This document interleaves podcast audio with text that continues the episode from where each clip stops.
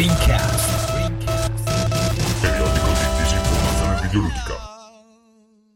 Eccoci amici a casa con l'episodio di febbraio. Eh, non ho cose particolarissime da segnalare se non eh, per quelli interessati un paio di podcast con me medesimo. È infatti fuori eh, Players Podcast numero 2 dedicato all'editoria digitale reperibile su iTunes e eh, www.playersmagazine.it Inoltre sono stato ospite eh, anche del eh, nono episodio di Retrocast in uscita, se non eh, già fuori quando sentirete questo, che eh, potete reperire a retrocastpod.wordpress.com. Andiamo con l'episodio.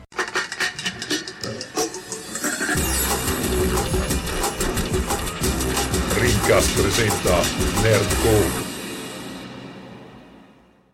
Bentornati amici da casa a Rincast. Questa è la puntata, credo 55, non ne sono completamente sicuro. Con me c'è Linge Michele. Ciao. Torna Alessandro Preda, grande richiesta nostra più che altro. Ciao a tutti. C'è Vito che abbiamo svegliato, buttato giù dal letto. Salve a tutti. E l'amico Ferruccio che ha appena chiuso Dante in scantinato perché rompeva i coglioni. Eh sì, proviamo a farlo addormentare. Buongiorno.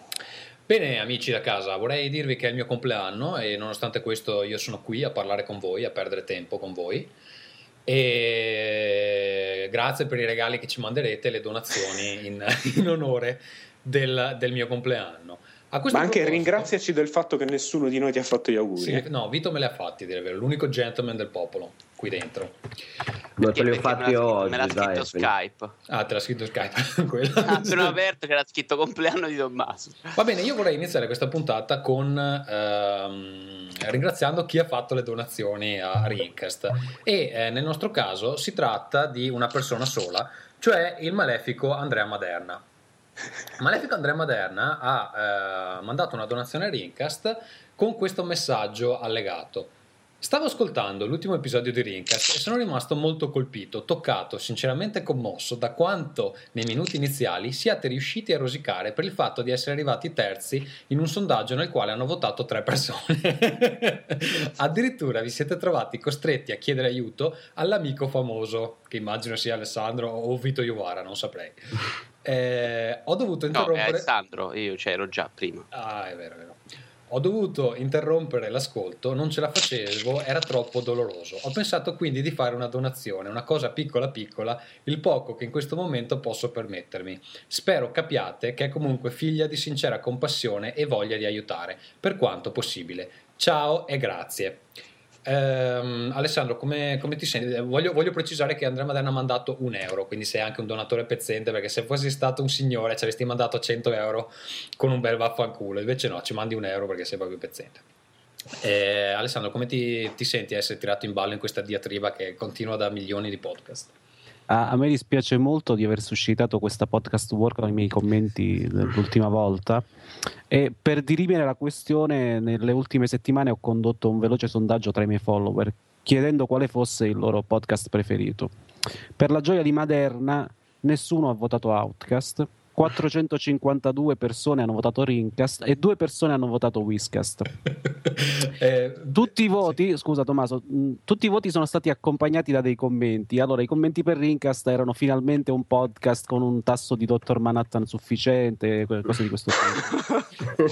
I due commenti presi dai due eh, voti di Whiskast erano i seguenti. Un tizio, Mario, scrive che a lui piace tantissimo Whiskast, ma solo nelle parti in cui parla Whis. Il, resto, il, il restante 50% lui non l'ascolta.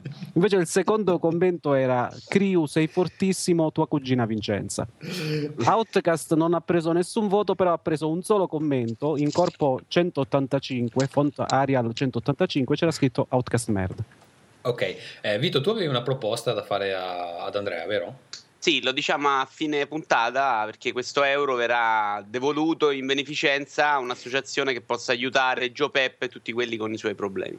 Va bene, no, non lo vuoi dire adesso, lo teniamo per Eh, non lo so, non l'ho ancora letta io quello che avete scelto, quindi non lo so. Mi è svegliato un secondo fa, fenomeno.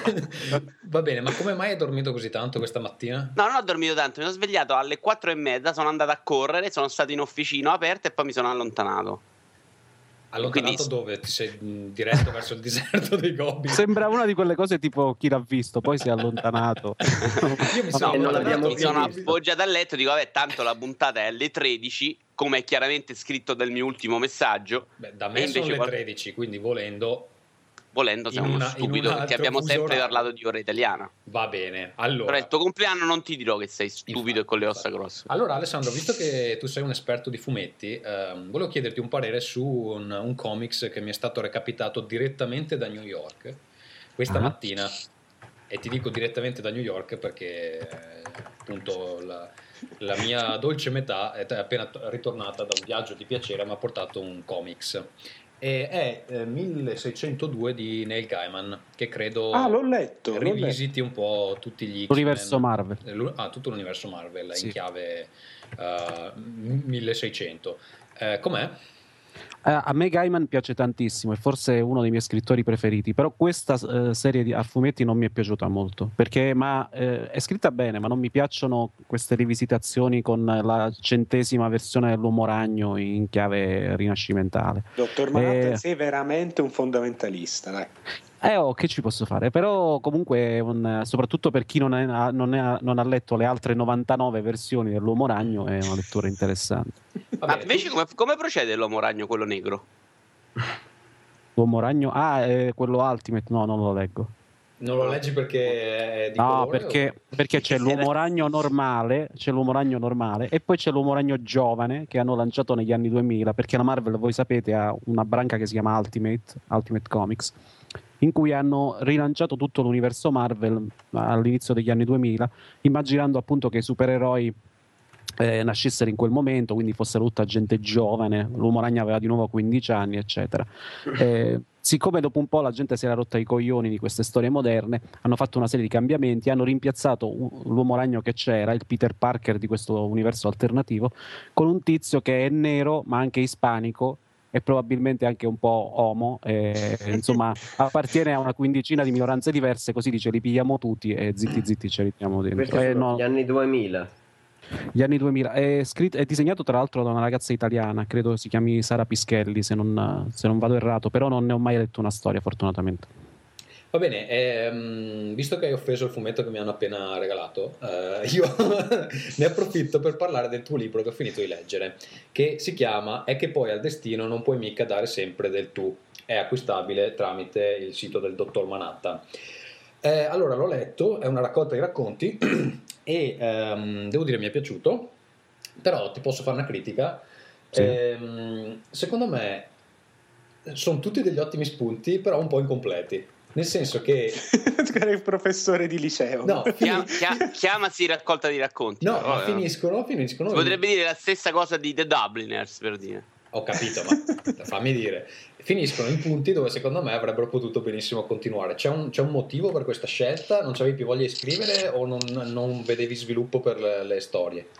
Guarda, è una critica intelligente e soprattutto sono contento che tu l'abbia fatta perché sennò sembra una di quelle cose tristissime, tipo i, i tizi che vanno a presentare il libro da Fazio. Quindi vorrei, vorrei chiarire agli ascoltatori di Rincast che non ho chiesto io a Tommaso di È parlare. vero, è vero, sono io che mi impunto a, a parlarne. E- è vero perché sono racconti, come ho scritto quando sul blog ho presentato questo, questo ebook, sono racconti scritti mh, negli ultimi 10-12 anni, in momenti diversi e con idee diverse. Quindi eh, erano nati lì, qualcuno avrebbe potuto svilupparsi, la parte che hai letto del, del tizio che lavora nel bar e poi racconta, ricorda Quello è quello Eh. che mi, mi piace di più adesso di, di tutto. Que- quella era, era parte di un romanzo di circa 250 pagine di cui parlai anni fa sul blog e che avevo ripescato per caso in una chiavetta USB perché me ne ero completamente dimenticato e eh, avrei voluto riproporre soltanto che molte parti non mi piacevano, taglia, taglia questo, taglia quello, alla fine è rimasto soltanto quel pezzetto lì. Però lì c'era, è- c'era una storia compiuta dietro. sì, sì, era una storia di tanti personaggi, tra cui la cantante che lì si vede, eh, collegati attorno a questo bar e insomma lui, eh, Saltamerenda, che è questo tizio che ha vinto i soldi al Superenalotto. Diciamo una insomma, specie è- di Lino Banfi brutto, più brutto, ma con Eh, molti soldi.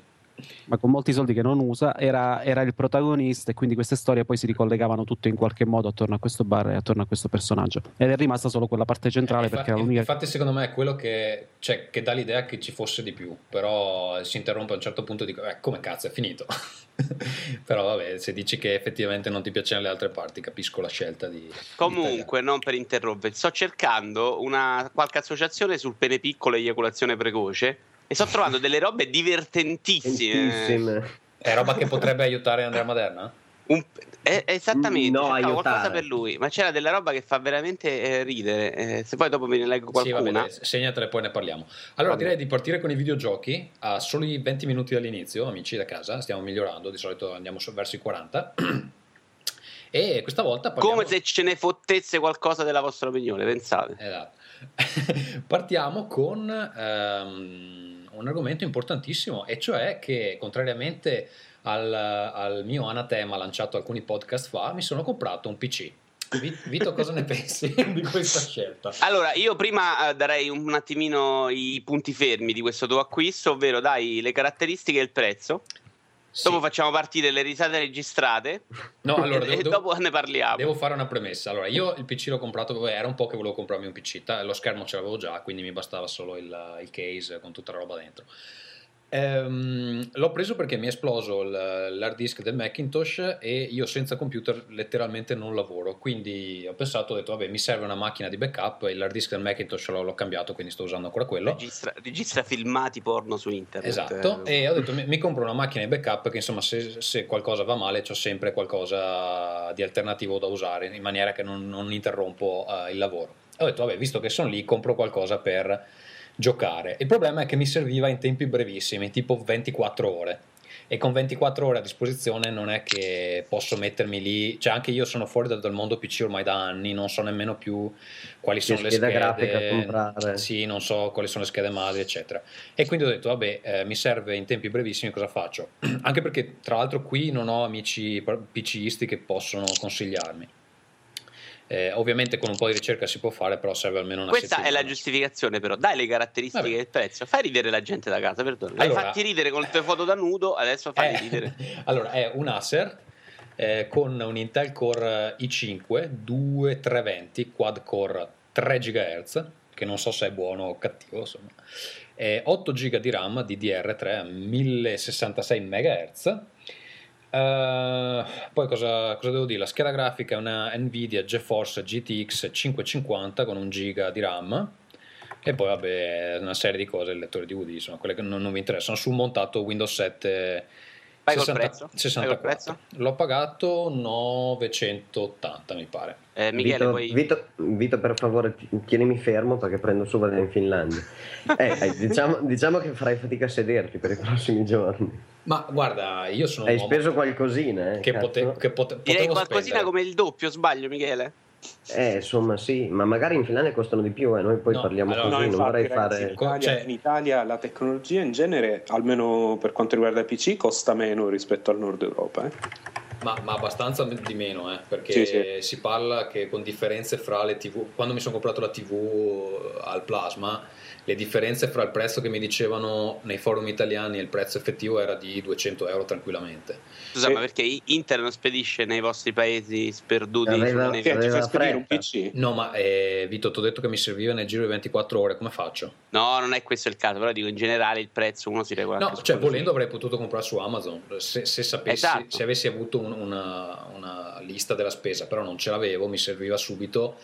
E, e piuttosto che perdere una settimana di lavoro, pago 300 euro in più e me li rifaccio lavorando. Va- Insomma. Vai, vai, Va bene. Tommaso. Comunque, comunque eh, l'importante è che mh, per, per i giochi che ho provato girano bene. eh, ho provato The Witcher 2, ad esempio. eh, gira fluido, molto fluido a tutti i settaggi alti. Non ho ancora provato tutto al massimo. Eh, proverò anche quello, però per il momento mi sembra che regga. Poi, se nel giro di un anno è vecchio, vabbè, pazienza. Alla fine a me serve più che altro per lavorare. Se poi ci riesco anche a giocare, bene. In realtà mi interessa solo che faccia girare Half-Life 3 quando esce, però. per il resto, Che direi- credo verrà annunciato esclusiva 360 al prossimo E3, tra l'altro. Direi, direi che sono a posto. sì. Ecco, ho avuto un problema perché ho detto, vabbè, mi sono comprato per giocare, però io con la tastiera e il mouse non ci voglio giocare. Mi, mi compro il receiver per il, per il pad, eh, quello 360, 50. Ho comprato un receiver farlocco cinese, eh, anche se pensavo di star comprando l'originale perché la confezione sembrava quella originale e me l'hanno dato con dei driver che non funzionavano, quindi ho dovuto usare uno, uno scamuffo per farlo, farlo funzionare, adesso funziona. Però Quello del forum, sì, la sì, discussione dei TFP. sì, sì, c'è mm, qualcuno che ha trovato una soluzione su internet di uno che aveva lo stesso identico modello. E insomma bisogna fare un'installazione un po' particolare, quella automatica non funziona. E, quelli di i cinesi da eBay mi hanno scritto ma perché ci hai lasciato questo feedback negativo? E io ho scritto cazzo mi avete venduto una, una roba che non funziona e bisogna fare tutto manualmente e si sono anche un po' risentiti insomma sti, sti cinesi Ma sa- sa- salutiamo i, cine- gli amici cinesi. si sono, offerti, si sono offerti di darmi una mazzetta se ritiravo il commento io ho detto affanculo No, aspetta. no, no, Grandissimo. aspetta, sì. quanto? due sterline su un No, capirai. vabbè Ma su un- costava 9 quindi insomma È cioè- un cazzo, un cazzo. no però gli ho detto no mm, vaffanculo mi avete venduto una roba che non funziona di, di default quindi vi lascio il commento negativo Dai, andiamo con i videogiochi veri. Su, Sì. ragazzi. dai, amici. allora mm, Che poi c'è l'Inter tra un pochino, dobbiamo andare tutti a vederla perché sta in formissima. va bene ehm, se- sette eventi e l'usato allora in rete girano da tempo delle voci sul fatto che il 720 o come si chiamerà eh, Durango pare sia l'ultimo nome in- Durango. pare sia il nome in codice sì Mandingo, Mandingo. Eh, non farà girare l'usato Alessandro come la vedi? Io sono ancora triste per la battuta di Vito a cui tolgo ufficialmente il saluto da questo momento. Durango mi sembra, mi sembra un ottimo nome, purtroppo il primo nome che avevano scelto El Charro era già preso, quindi non hanno potuto utilizzarlo. Eh, l'usato è da sempre un grosso problema per le... Ma la mia Eh, per i publisher? perdonami, sono offesissimo. Eh, dicevo, eh, non ho sentito, dicevo, eh, l'usato è da sempre un grosso problema per i publisher. Chi di- tra voi è più anzianotto ricorderà il- la grossa eh, politica anti-usato che in Giappone eh, le software house hanno condotto una quindicina d'anni fa. Era vietato vendere usato per un perio- perio- un periodo in Giappone, non se ne è fregato nessuno e hanno continuato a venderlo. Mi ricordo nel Eh, retro delle confezioni c'era proprio anche l'icona viet- eh, no resale, Sì. Esatto, e, e per loro è, è un problema. Secondo me non lo faranno perché GameStop eh, è troppo importante per loro. e a GameStop il discorso di una console che non fa girare l'usato temo possa non andare tanto Non bene. piacere. No, Però allora, scusami, allora che fanno. stop che chiudono a manetta tipo anche i game, visto se anticipiamo un argomento di dopo. Game è in crisi finanziaria da diversi mesi, è proprio la catena adesso. Hanno chiuso esatto in. Irlanda e in un altro paese se non sbaglio. in Portogallo. In Portogallo hanno chiuso. In sì. In Portogallo Porto- fra un po' non c'hanno neanche il pane. Eh, in Portogallo Eh, la ma- gente non riesce a comprare il, il riso, quindi immagino che sia per quello. insomma. Che tu dici i videogiochi vengono dopo il riso. sì, d- d- sospetterei. Che cos'è questo Perché siamo silenzio? intristiti? No, infatti. è un minuto di silenzio per il Portogallo. Portogallo. E pensa, pensa ai GameStop in Grecia adesso, che, che dramma. Ehm, no, allora, secondo me il problema più che altro, cioè c- ce ne sono due, nel senso che, eh, vabbè, se ne è già parlato, ma eh, se eh, la prossima console Microsoft non farà girare l'usato, ovviamente dà un vantaggio competitivo alla concorrenza che può semplicemente far girare l'usato e risolvere, eh, cioè e, diciamo spostare flussi di acquirenti da una parte all'altra. Ma secondo me, siccome su PC sta cosa dell'usato ormai sono anni che non funziona, qualcuno mi ha detto no, ma Steam sta introducendo Eh, la eh, possibilità infatti. dell'usato. In realtà Steam sta introducendo la possibilità di, di comprare dei cappelli da usare in altri giochi che non c'entra un cazzo con l'usato, sostanzialmente. Ehm, No, Non di, di credo comprare che dei cappelli, perdonami. Sì, sto- adesso non mi ricordo come si chiama il servizio, Steam eh, Ah, qualcosa. aspetta, Tommaso, non credo che si riferiscano a questo. C'è la possibilità di, di- di dare giochi che non eh, vuoi più ai tuoi amici. tipo. Ed, eh, Googla un attimo, non è esattamente così. Ah, Non è esattamente così. Comunque, Steam per il momento ha una beta di un servizio che eh, permette di dare dentro un gioco che non usi più e in cambio ti danno de- delle stronzate, non ti danno altri giochi, non ti danno soldi, ti danno cappelli che poi credo puoi È spendere. quello che fa GameStop poi del resto, Sì. mica ti danno soldi quando gli porti i giochi, ti danno tre caramelle rossana e una felpa No, di mano. ma il problema dell'usato in digital delivery è che la copia usata non ha nessuna differenza con la copia nuova eh, rispetto all'usato fisico. Ehm, il secondo problema, eh, secondo me, è che eh, per le console, se andassero solito- solo in digital delivery, Uh, il dramma è che non c'è concorrenza nel mercato di digital delivery perché su PC c'hai Steam, c'hai, uh, um, puoi comprare direttamente dal sito degli sviluppatori, c'hai Direct to Drive, uh, Good Old Games, quindi in realtà c'è una certa varietà di scelta. Per esempio, io ultimamente volevo appunto comprarmi The Witcher eh, su Good Old Games, che credo sia di CD Projekt, lo vendevano a 25, su Steam sta a 39, quindi insomma c'è un, una certa concorrenza anche fra. Su Amazon eh, penso incartato sarà la metà. Fra eh, io l'ho preso eh, fisico e costava 12 sterline. Sì, però esatto. scusa Tommaso, di solito, di solito questi, a parte Direct to Drive e Steam, di solito questi siti non sono in diretta concorrenza. Cioè, um... Beh, Origin adesso c'è. Quindi Origin sì. Origin sì. Vabbè, dai. No, beh, Beh, parlando di cose serie. Che Origin non sia in concorrenza con Steam adesso che gli, gli, chiude alcune esclusive tipo Mass Effect 3, insomma, secondo me è abbastanza difficile da sostenere. Comunque, Però c'è più differenziazione. Il, il, problema è che il servizio di Microsoft ha dimostrato nel tempo di non saper abbassare i prezzi al momento giusto e basta andare a vedere i giochi in offerta in digital mm. delivery che ci sono sul live c'hai giochi di 2-3 anni fa che costano 29 euro o ancora 19 quando eh, la, la, copia fisica te la danno a 4,99 quindi in realtà è, più quello il dramma eh, posso farmi odiare? Sì. Tanto più di quanto. No, ehm, io, io, in realtà la vedrei abbastanza bene sta cosa. Cioè, cioè non il fatto di avere, di avere i giochi, di, di, non aver usato su una console. Ehm, non sì, per... Spiegacela. No, allora, innanzitutto perché egoisticamente compro usato molto raramente, quindi me ne importa relativamente poco. Um, ma c'è Un anche il fatto troppo Ferruccio, però. esatto. no, ma c'è anche il fatto che secondo me il fatto che ci sia questa doppia, cioè che ci siano GameStop e tutti gli altri che hanno questo potere contrattuale di non permettere eh, di vendere giochi nuovi scontati, cioè giochi mh, insomma giochi pieni, non so come dire, giochi, giochi che hanno anche una versione fisica scontati, eh, secondo me è un, eh, è, strozzano un po' il mercato perché, perché alla fine non, non, permettono di fare sconti, non permettono di eh, una maggiore differenziazione dei prezzi eh, e quindi e fra l'altro eh, GameStop in particolare, ragazzi, sta mm. davvero, cioè, davvero si prende una marea di soldi che non vanno agli sviluppatori. Quindi, non lo so, su PC secondo me funziona, su Steam funziona, se riescono a fare una cosa del genere eh, su, su, su, nuovo, su nuovo Xbox sarà una cosa carina secondo me. Poi alla fine, guarda, il fatto dei prezzi, del fatto che ci siano ancora prezzi alti, che invece Steam è eh, molto più... Um, c'è una differenziazione molto più grande di prezzi.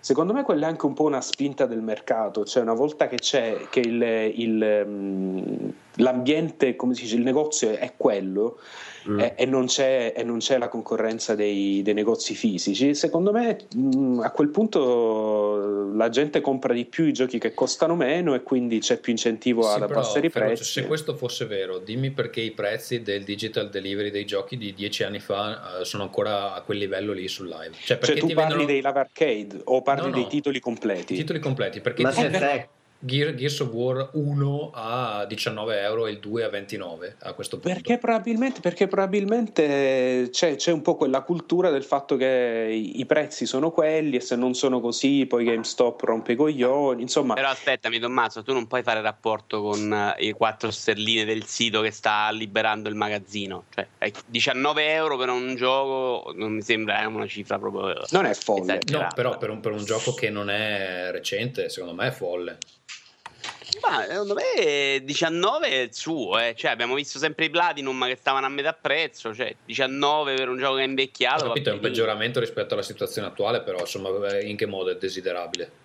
No, no, desiderabile è per Ferruccio perché è una brutta persona, però insomma, vediamo, secondo, come dice Ferruccio, però nel momento in cui si libera il mercato sono liberi anche di di variare un po' più i prezzi, no? Quindi probabilmente ah. quei 19 diventano 9,99, che eh, meno di quello, ragazzi. Io...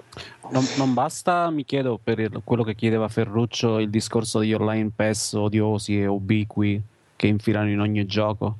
Io, cioè, io cont- avevo un'idea su questa cosa dell'online pass, perché secondo me eh, il problema è che molti giochi l'online non riescono a popolarlo giusto?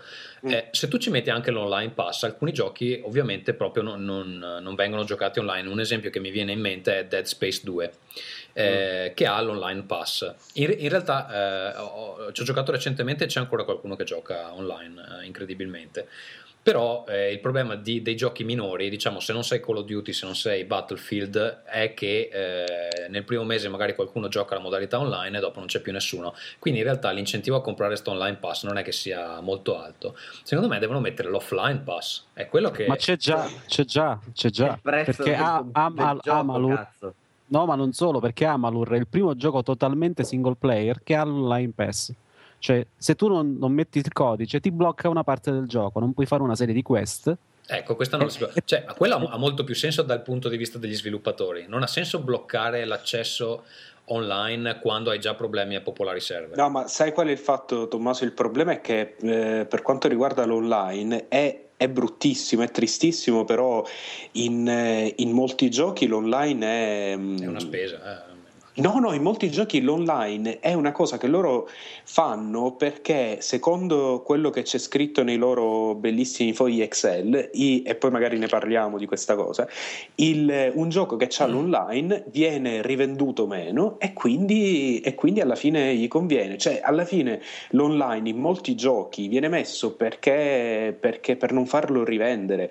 E purtroppo la cosa drammatica è che probabilmente sui grandi numeri funziona pure come ragionamento, cioè la gente effettivamente vende meno i giochi che hanno una modalità online, rivende meno. E quindi a quel punto a loro di avere il gioco online popolato non gliene frega una mazza in realtà, perché non è, non è davvero quello No, che... io ho pensato che il motivo per cui lo fanno è che comunque gli costa dei soldi ehm, E quello è a, pure a- vero, a sì. mantenere i server. Però, cioè, Questa se- forse è la giustificazione che diamo noi, però. sì, per, per non so, voler dare una me, giustificazione al costo in soldi- più. Se, se volessero veramente farci i soldi dovrebbero mettere lo- l'offline pass. E questo Eh, e lo stanno facendo, sai cos'è l'offline pass? L'offline pass è che eh, solo digital delivery sulla prossima console e non va usato. Cosa fai? Eh sì.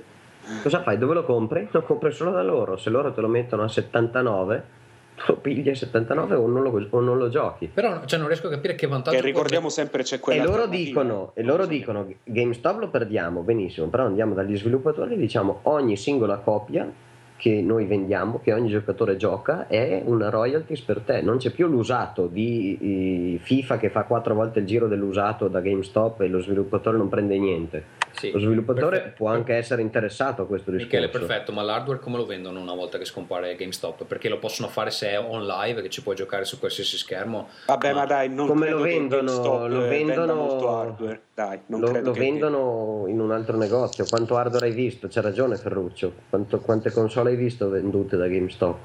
Forse ragazzi. sarà anche la fine adesso, ma io ne vedo poche. Ma Però poche. mi risulta che anche le grosse catene, eh, per esempio in Italia, abbiano delle sezioni usato ormai, no?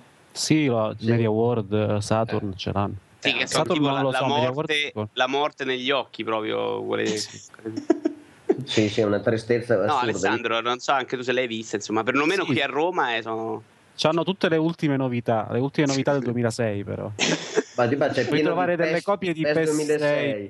6. Esatto, esatto.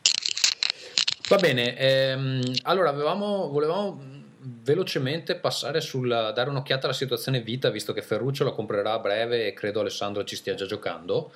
Ehm, Beh, facciamoci fare un hands-on eh, vago. Vago ce lo vuoi fare, Alessandro? Sì, so, ne vuoi parlare adesso Alessandro oppure dopo nella parte dei giochi? Eh, magari dopo dei giochi nello Ok. specifico. Facciamo Ah. un attimo una, una, mm, eh, overview generale di, di quello che sta succedendo con Vita. Allora, secondo un articolo di Eurogamers eh, del eh, 15 di febbraio, ehm, questa settimana è stata quella Che però è Eurogamer, eh? Le- Non è Eurogamers. Però vabbè. scusa, è Eurogamer, è stata eh, quella in cui le vendite di Vita sono state minori, con 15.860 unità eh, vendute eh, sotto a 3DS, PS3 e PSP. Allora, c'è da dire che in Giappone in realtà un po' tutto sta vendendo da culo, quindi questo siamo d'accordo. Però eh, la situazione per Vita non sembra esattamente delle più rose. Tra l'altro ci sono anche voci che molti sviluppatori si stiano spostando, stiano spostando i progetti direttamente su eh, 3DS. Eh, Michele, quali sono i problemi eh, che stanno portando a questa situazione? Io non mi sono informato per un cazzo, quindi proprio Non non, te lo, non te lo so dire di vita perché non la voglio prendere. Ferruccio, Però sei scusate, ragazzi. sostenitore. No, non sono né sostenitore né detrattore, però che due palle ogni volta che lanciano una console, ragazzi. Facciamo un po' di storia. Allora, quando, quando fu lanciata la PS2, ehm, mi ricordo gli articoli dicevano che era un flop eh, perché vendeva meno della PS1 appena, appena lanciata perché aveva le scalette.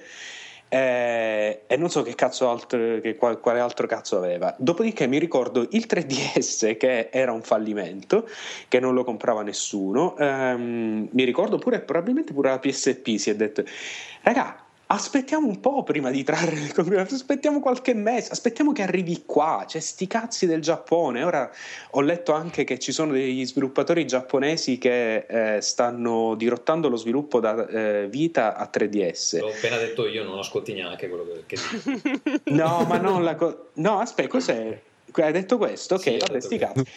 Ora, onestamente, qual è l'ultimo gioco, l'ultimo gioco giapponese che- di cui ve ne è fregato una mazza?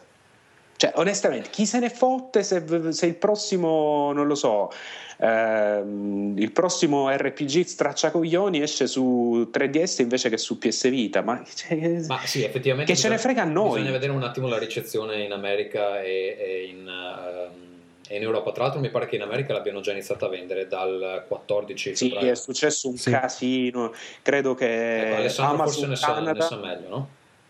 Non ho seguito i dati di vendita in, in America nella prima settimana, però sono assolutamente d'accordo con Ferruccio che questa storia stracciacoglioni della nuova console che fa cagare, scaffare, scaffare, scaffare ha rotto le palle. Eh, io non, eh, non ho particolare amore per Vita semplicemente per il fatto che sono agnostico nei confronti delle console, le compro tutte e buonanotte. ho un 3DO e un Jaguar in casa, quindi non è che mi posso fare... sp- Anche un posso Jaguar, fare sp- però, anche un Jaguar, anche, anche quello con CD, anche l'accrocchio per il CD. Ce l'hai l'amica Eh, CD? Eh, l'amica il CD32, sì. Ehm, eh, eh, Tommaso, scusa, eh, un po' di rispetto, per piacere. Eh, ogni volta che esce una cazzo di console, i forum si riempiono di, di- di- di post di gente che dice è una merda, non funziona questo, non Sì, funziona sì. quello. Ora, se non ci avete i soldi e vi rode il culo che non ve la potete comprare, non è che necessariamente dovete andare a rompere le palle a quelli che ce l'hanno dicendo Guarda, apprezzo molto di più, è molto più onesto il discorso di chi dice costa troppo per il momento, non credo di comprarla, magari quando si abbassa di prezzo, come è successo per il 3DS. Il 3DS dicevano le stesse cose, appena è calato il prezzo sono corsi tutti a comprarlo. Ora ci sta, non è che cioè, Questo viviamo in vero, periodi effettivamente. difficili, non è che tutti possono sbuttare 250 euro per, per una roba che serve per, per i giochini. Però vogliamo Però dire che c'è qualche problema effettivo. Eh, io ne posso segnalare due. Uno è la questione caricamenti, che per una console portatile a questo punto sono drammatici. che vaffanculo l'aveva E, anche eh, poi ci sono dei problemi con i server che- di cui parlerò un attimo meglio dopo. Ehm, ho trovato qui in rete qualcuno che ha fatto una lista dei caricamenti per arrivare al, ehm, al momento, cioè da cui fai partire la console al momento in cui inizi a giocare. Allora, questi sono i dati. Everybody's Golf ci vogliono 56 secondi, Little Deviants 57, Ridge Racer 59, Uncharted 71, Reality Fighter 75, Unit 13 78, Mod Nation 95. Vabbè, c'è bisogno di challenge. Aspetta, tutto. Abbiamo- 95, Ultimate Ah. Marvel vs. Capcom 102 e Wipeout eh, 118 secondi, quasi due minuti. Scusate ragazzi, questa potrebbe essere la notizia che mi fa cancellare il preordine. Sì, Ma ora porca in- in un mondo dove io premo il bottone Vabbè, questi, questi sono i secondi. Io, tra l'altro, è stata la notizia che me l'ha fatto cancellare a me, effettivamente. Il sesto pre-order, tra l'altro. No, il problema è che questi sono i tempi, compreso i menu per arrivare proprio alla schermata di gioco. In realtà, Ah, quelli vabbè. eh. di della un po' console. Vito, la gente adesso lo compara con sblocco lo schermo dell'iPhone e lancia il gioco, è quello. Per quello che adesso fanno, secondo me, la comparazione tra i tempi di caricamento. Vabbè, però aspetta, se tu lanci un gioco eh, iPhone che non è in background, eh, Ci vuole, a parte che ci vuole comunque per caricarsi, cioè comunque qualche secondo lo perdi, almeno Almeno Sì, sul, sul mio 57 118 No. secondi c'è tanto. Però in tutto 20 Guarda, secondi però- prima che arrivi alla prima schermata di gioco passano. Quindi. No, ma però, guarda, eh, effettivamente i tempi, dopo ne parliamo proprio perché io sto giocando in questi giorni Wipeout tra, tra gli altri. ma l'hai sto- comprata vita o ti è arrivata gratis? Mi è arri- mi è arrivata da Sony, però io la compro mercoledì perché non sono pezzente. Ehm, no, perché, no, perché serve, peraltro, perché dobbiamo recensire 200 milioni di giochi e con una sola, con una sola console non, non gliela si fa. Ehm, Wipeout sono davvero clamorosi i caricamenti, cioè sono lunghissimi ed è notizia di ieri, ehm, stanno approntando una patch per, per ridurre questi tempi biblici. Però è anche vero che tu devi aspettare quasi due minuti, però poi giochi a un Wipeout che ha una grafica, una resa tale su quello schermino da 5 pollici e qualcosa che è analoga a quella di PS3. Sull'iPhone non c'hai nulla del genere dopo mm, 5, 6 secondi, 10 secondi, 15 secondi che aspetti per giocare. Quindi è anche vero, cioè aspetti molto, però hai un tipo di gioco che gli altri non ti danno. Io, Eh, io però dico che però per- le differenze che il mercato probabilmente non è in grado di recepire. Ma il mercato, io non so se i ragazzini che giocano per iPhone siano più il target per una console di questo tipo. eh. Sinceramente, perché comunque io penso che c'è una, una grossa fetta di giocatori molto molto giovani che hanno uno smartphone e che tendono ad allontanarsi da- dal, dal target a cui Sony e molti altri si Quindi è vogliono rivolgere. diventata una console per vecchi coi soldi a cui piace No, la è gente una console, cioè per- noi. è una, Scusa, per è vecchi coi console soldi per- con bei divani. adopter. Esatto, è una console per early adopter e quindi è gente danarosa di un po' più di 30 anni che si compra la console per smanettare con la roba te- tecnologica nuovissima. Tutto qui. Il Beh, problema secondo è, te, scusami, sì. eh, mentre io faccio un altro pre-order così per paura che non finisca, che, che gioco ci metto? Perché io non posso preordinare la console senza giochi. Io ti dico, eh, Super Stardust HD. Ha dato un fa. Però, però lo, lo- lo fai download di quello. No, Super Stardust sta prendendo 9.5, 10 su 10 un po' dappertutto. E, e io non cagare. ho nessun conflitto Ma come fa cagare? Essendo, Fa No, no, cagare. essendo quello per stipendiato PS3 era, da- per PS3 era bellissimo. Quindi Eh, vabbè, avendo, non, i è, non è il mio genere, non fa cagare a avendo i due stick, adesso possono farne una versione figa. Prenditi Wipeout, eh, Vito, ne parlano bene, chi ci ha giocato E non sono un amante di Pop-Out. e lo affanculo. Eh, se non ti piace il divertimento, Eh, che? Dillo, dillo No. prima. Allora, un altro, un altro problema è che, per esempio, come sospettavamo, eh, Ubisoft, che di solito è quella che fa sempre le minchiate più grandi, si è già lanciata nella sua eh, nuova impresa proprio con PS Vita, lanciando questo gioco, Dungeon Hunter Alliance, che eh, è disponibile su PSN a 12,99, su Mac è, ehm, si può scaricare a 0,99 eh, dollari, su Vita costa 39,99. Ora va bene la differenziazione di prezzi, ma qui mi pare che si sta iniziando a eh, strabordare un attimo. Eh, Ferruccio, come la vedi? Scusa, che gioco è? È Dungeon Hunter Alliance. Sta minchiazza, ragazzi. Eh, vabbè, ragazzi. Anche su Vita compro- costa 40 volte di più No, dell'originale. e fa, ragazzi, se, se comprate, se vi piegate a queste cose, siete le teste di minchia, vi meritate il male, vi meritate di pagare di più. Non comprate queste cose, Ubisoft non ha capito una fava di... eh, perché immagino che questo gioco venderà veramente quattro copie in croce, non, non- non vedo come possa essere diversamente. Eh, non pieghiamoci a queste cose, ragazzi. Non, non pagate. non- Ma non non- pieghiamoci in generale, perché non sai mai cosa arriva dietro in realtà. Esatto, quel- quella è una regola di vita che insomma. Va bene, Ma eh, diciamo anche che in Occidente è stato annullato La regola di vita, passport. ragazzi, scusate, scusate, avete capito cosa ho fatto? No, eh, La regola è di vita. bello. Ma È una bella che, ba- battuta. che battutona, eh, cazzo. Adesso gli ascolti impenneranno di nuovo, grazie a te, Ferruccio. Eh, E potremmo arrivare sesti nel prossimo sondaggio dei podcast. Esatto. Eh, Vito, dicevi che in, uh, in In Occidente. Occidente è stato annullato l'UMD Passport oppure non è stato affatto annunciato? Comunque... Ma non so, sto UMD Passport a me sembra un non problema, onestamente. Sembra un problema solo per una minoranza talmente ridicola di personaggi. Perché dovresti poter giocare quei giochi là? Ma chi è che te lo. Cioè, perché? Io, io Hot Run me lo giocavo volentieri, senza, cioè, non ripagandolo 140 euro, però ok. Va bene, no, in realtà altri due problemi un po' più seri e poi passiamo ad altro. Eh, allora, pare che per i primi giochi eh, scaricabili ci siano dei problemi con i server, nel senso che eh, alcune copie del gioco non si installano e all'inizio si pensava che fosse un problema del gioco stesso, in realtà riguarda più giochi e eh, ci sono una serie di ehm, acquirenti abbastanza infuriati perché ehm, ovviamente eh, pagano il gioco e non funziona. Sony per il momento eh, sta rimborsando però eh, non si capisce se è una cosa facilmente risolvibile oppure no, noi speriamo di sì, anche perché insomma riguarda alcune questioni lavorative mie, quindi spero di sì perché c'ho la gente incazzata che mi chiede cosa, cosa deve fare. Scusa Tommaso, però tu cioè, st- eh, ci sto pensando adesso, ma noi stiamo parlando di giochi che ancora ufficialmente non sono usciti. Ma parliamo in Giappone ovviamente. No, no, no, è in America è questo. Eh, ma, in, ma, in, America ancora ufficialmente non è uscita, c'erano dei no, specie c'è... di pre-order. No, ma esce il 22. Eh, cosa ti devo dire, Ferruccio? Se la fanno uscire prima, devono far funzionare la roba. Non è che ti possono vendere la console e poi non va perché hanno sbagliato le date. Vabbè, vediamo no, però ma... il 22, ha ragione Ferruccio. Dai. Perché erano, era qualche catena che faceva la furbata, credo. A me pare che fosse una cosa, un'iniziativa di Sony, che potevi pagarla un po' di più e ce l'avevi sì, prima. Sì, sì, sì, sì.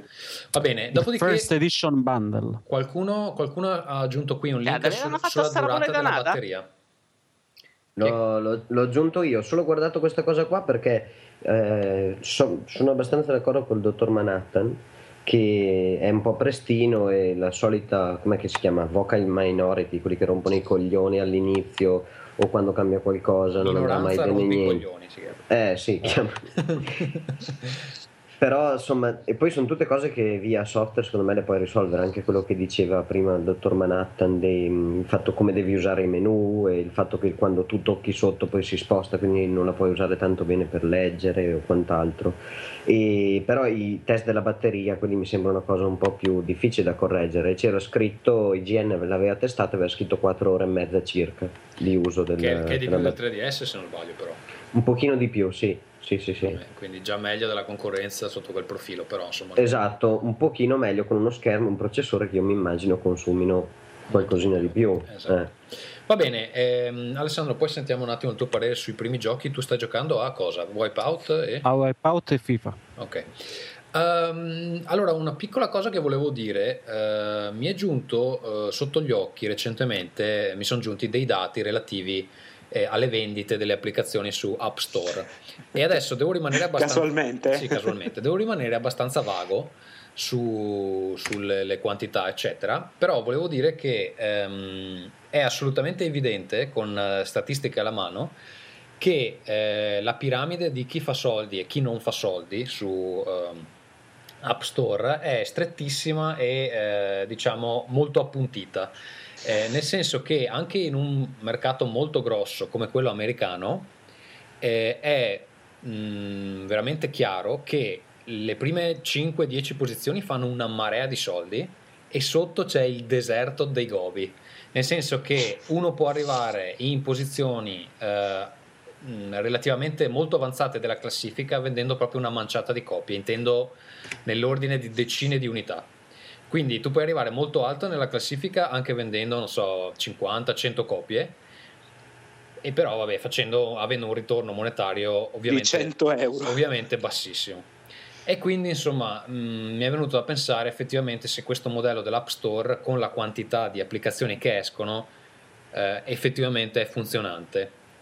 E eh, se Apple per il futuro non deve pensare a eh, fare qualcosa. Tra l'altro, eh, risulta, sempre da questi dati, risulta molto evidente che almeno in quell'ambito eh, il peso delle recensioni per un gioco è veramente irrilevante, nel senso che puoi fare circa il 10% delle vendite grazie alle recensioni indipendentemente dal fatto che siano positive o negative, basta che escano. Scusa Tommaso, perché Apple dovrebbe fare qualcosa? Ma perché... Cioè, che gli frega a loro? Scusa. No, nel senso perché con il pubblico può fare la faccia di quelli che hanno un miliardo di applicazioni nel, nello store, però quando sei uno sviluppatore, sviluppatore devi decidere di pubblicare un'applicazione devi anche avere un'idea di quale potrebbe essere il tuo possibile ritorno economico. Ma a loro se interessa da, avere i, i tiny quelli, tower, non è che gliene frega più di tanto di avere... Sì, però la mia impressione è Hanno che... pure un ufficio per scoprire che cosa sono sti China Tower, penso che manco lo sanno. Eh, la mia impressione è che molti si buttino sullo sviluppo iOS perché pensano che sia una gallina dalle uova d'oro. In realtà l'unico modo per far soldi eh, provato è quello di finire in evidenza fra le applicazioni scelte da Apple. Perché in quel modo fai tipo l'80% delle vendite e il mm. modo in cui Apple sceglie le applicazioni è totalmente arbitrario, nel senso che eh, non dipende tanto dalla qualità del gioco o dalle ehm, funzioni che ha, cioè non importa che ci hai aggiunto iCloud che ci hai aggiunto il Game Center, eccetera, semplicemente deve piacere a qualcuno, adesso non so chi si occupi della selezione, eccetera. No, vabbè, Se dai, non un ti pochino, scelgono, un pochino, dai, un po' la qualità c'entra. dai. evidentemente prenderanno dei giochi di qualità, però eh, non è cioè non si fanno influenzare dalle recensioni, credo che semplicemente scelgano delle robe che gli piacciono. Sì. Se tu non finisci in quella fascia lì, fare dei soldi con le applicazioni è assolutamente impossibile. L'unica cosa positiva è che lì ci puoi finire non, esatt- non solo quando esci, ma anche in, eh, cioè, a seguito di aggiornamenti successivi che magari rendono il tuo gioco più interessante, eccetera. Però ecco, eh, per tutti gli aspiranti programmatori di applicazioni vorrei far sapere che eh, avete veramente scarsissime possibilità anche Di rifarvi, anche di rifarvi delle spese. Però scusami, Però- non è, è- questo fa un po' onore a Apple, cioè di non, di non vendere lo spazio in, eh, in evidenza. Questa è una cosa. più che onore è, lo- cioè, è come dovrebbe essere, nel senso che se potessi No, vabbè, scusa, se loro volessero, spazio- se loro volessero potrebbero farlo, sarebbero cazzi loro. Ehm, però, vabbè, eh, riguardo a questo, riguardo a questo argomento, io ho una, una teoria, cioè secondo me siamo molto vicini ehm, al, eh, un po' a quello che è successo, no, il crash dell'83. Cioè, secondo me siamo un po' vicini a quel, a quel punto, ci stiamo avvicinando, a mio parere, al punto di saturazione in cui diventa eh, davvero mh, in cui il mercato un po' crolla perché al momento quando voi vedete un gioco tipo mh, non so se ne abbiamo parlato di questa cosa però eh, Where is my water l'altro Epic recentemente, Eh. mentre diceva altro che non ricordo, ah, sto riferendo alle, pa- alle PAD 3, diceva che ci sono troppe piattaforme sul mercato in questo momento. Sì, ma non solo questo, ma eh, riguardo proprio ai giochi per cellulare, eh, quando comincia a diventare, cioè per avere successo devi avere un tipo di, come si dice, di polish, di, di raffinatezza anche estetica e di, di- di- di struttura come, che so, Where is my water, che è un gioco prodotto da, da Disney, secondo me se diventa quello il livello, ehm, Mm. va a finire che diventa un mercato con alti rischi, eh, poca possibilità se le cose non vanno perfettamente di riprendere gli investimenti e non credo che sia una cosa che sia... Però sai, eh, Ferruccio, secondo me, se pensi che Rovio prima di Angry Birds non era nessuno, Eh, vabbè, in realtà ma quello quel è- tipo di prodotto secondo me è ancora facilmente sviluppabile. Sì, Il problema Tommaso, è però tu stai dicendo che Lady Gaga, siccome Lady Gaga ha avuto successo, chiunque che sa suonare il pianoforte può finire a vendere milioni No, di no, dischi. sto Cioè, dicendo che il problema è che eh, Disney sviluppa.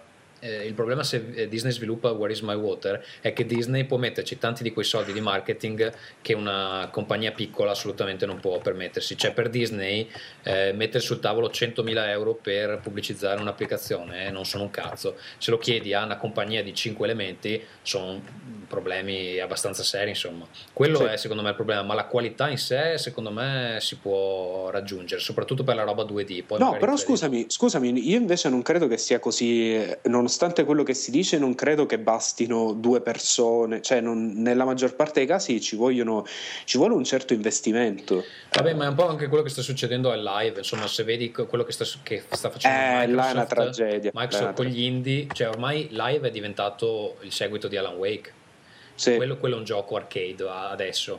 che è ridicolo perché so- quelle sono produzioni grosse. Eh, che quindi cioè, non è più come era all'inizio dei giochini piccoli, stanno diventando dei giochi veri e propri scaricabili. Quindi, Curiosamente Steam è, diventato, è diventata la patria dei, dei veri indie, no? Eh, perché lì possono, po- cioè, puoi scegliere il tuo prezzo e ha tutta una serie di agevolazioni che diceva eh, Tim Schafer in un'intervista proprio relativa a questo nuovo progetto, di cui magari dopo accenniamo un attimo, ehm, che su Xbox Live se devi mandare fuori una patch per qualche motivo fra costi vari ti costa 40.000 dollari. 40.000 dollari per patchare il tuo gioco e E magari fatelo bene all'inizio, però, eh, oh, No, ma io mi ricordo, magari uno scusa, stimolo per fare le cose come Cristo comanda. io mi ricordo su che Steam non c'era... li devi pagare quindi Scusate, c'era un bug in Dark Sector che secondo me era un giochino carino e insomma di cui che, che è stato un po' sottovalutato. Eh, e mi ricordo di aver letto sui forum dei sviluppatori che dicevano eh ma noi l'abbiamo pure risolto quel bug. Il problema è che, per, che do- stiamo tentando di chiedere i soldi al produttore per mettere fuori la patch patch, ma non ce li vuole dare e Sì. la patch non è mai uscita. Sta cosa è ridicola, insomma, che Microsoft Eh, ti impedisca di migliorare il tuo gioco. Microsoft e Sony, cioè pure Sony Sì, fa così. sì, anche Sony ha lo stesso Mm. problema. Va bene, Alessandro, hai qualcosa da aggiungere sulla questione? Assol- assolutamente no. Vito, pare che mh, a marzo verrà presentato l'iPad 3D. Cosa, cosa ti aspetti? Cosa vorresti? Allora, eh, verrà presentato probabilmente il 7 marzo, ma più cosa mi aspetta e cosa vorrei, perché più o meno si è capito che eh, punteranno molto sulla risoluzione aumentata e ok. Mi chiedo se una volta che ha una risoluzione decente l'iPad 3 non possa diventare eh, una piattaforma eh, di valore per i videogiochi. Ora, eh, mettendoci una risoluzione alta e un pad, la possibilità eh, di collegarci un pad. Eh, vabbè. Ma c'è. No, dimmi. Ma Vabbè, scusami, cioè, a parte la risoluzione che secondo te davvero ha un qualsiasi peso? Guarda, per me è, è uno- è un peso importante perché io la collego alla televisione, ci guardo, che ne so, Netflix, eh, BBC. Sì, però, sì, però aspetta. Collegarla alla TV, attaccare un pad, cioè Mm. Non è una cosa che l'utente normale, cioè non è una cosa tanto... Perdonami, che eh, fai? non, è una cosa, non è una cosa tanto Apple, se mi permettete. No, non è Apple, sono d'accordo, però, però, però non è una cosa non da utente, anzi, tu l'attacchi alla TV. No, ma scusa, tra come- l'altro come con la- la- le TV Apple non sarà neanche un problema. Cioè, io attacchi un pad e fai mo meno cose di una console. E a quel punto, secondo me, diventa una console degnissima. Sì, sì, sono d'accordo tecnicamente. Soprattutto con la possibilità di giocare streaming la roba PC. Sono, sono d'accordo tecnicamente, però è come dire che con Facebook su Xbox non hai bisogno di usarlo su, Un su un computer. computer. Cioè, il fatto che una cosa sia possibile non vuol dire che verrà fatta da. È anche una questione di percezione. L'iPad è un tablet, quindi se devi cominciare a mettergli, eh, a mettergli accessori, cose, ci, ci sarà sempre qualcuno che lo farà e magari sarà figo per quelli, però non diventerà mai la sua funzione. Cioè, uno sviluppatore non penserà mai, ah vabbè, questo gioco funziona solo col pad. Cioè, però in, in realtà ce, ce lo puoi già Però, la- perché ok, basta un pad ok. Bluetooth. Eh, Esatto, non sarà una roba per il mercato di massa, ma per me, per dire, nel momento in cui posso giocare i giochi PC direttamente sul televisore della camera da letto, semplicemente con un pad Bluetooth, che senso avranno più per me le console? Le esclusive, che sono diventate due nell'arco di 12 anni? Ma già le console lo fanno questo, eh? Puoi giocare sulla TV eh, con un pad eh, wireless. Eh, infatti, cioè, esattamente come vorresti usare il- il- l'iPad per scaricarti i giochi PC e giocarci sulla TV grande. No, No, online. i giochi credo. PC ti attacchi con l'iPad, puoi attaccarti streaming e usare il PC comodamente con il pad e ce l'hai direttamente là. Quindi io Cioè, che ho il scusami, PC, ma allora perché non attaccare il PC alla TV? e se il Eh, PC è è in un'altra zona della casa che ti fa Eh, ma sei un barbone, comprati un PC e lo metti Proprio, solo proprio Vito, dici Barbone. No. Eh, infatti, Mm, scusa.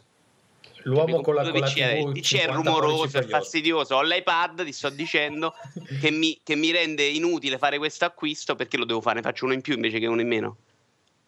Secondo me non è una roba che Apple potrà mai Poi approvare, quando cioè, è voglio staccarlo, complesso. me lo vado Sì, al sì. bagno e mi gioco al bagno con eh, Crysis 2. Cioè, Col. Questo mi sembra Eh. uno dei, come si chiamano, degli user case più stretti della storia. Cioè, Abbastanza. è Posso, tutto posso basato sulla interrompervi? casa di Vito. Sì, fai parlare a Michele un attimo. Una cosa secondo me che, che dice Vito, quella che dice Vito è giusta, però purtroppo, come, cioè, purtroppo, come sostiene Ferruccio, è uno user case estremo, cioè chi è che fa come Vito, parliamoci sinceramente, non perché Vito è sfigato, eh, però perché lo usa in maniera proprio estrema, cioè il fatto di fare streaming dal PC mi sembra...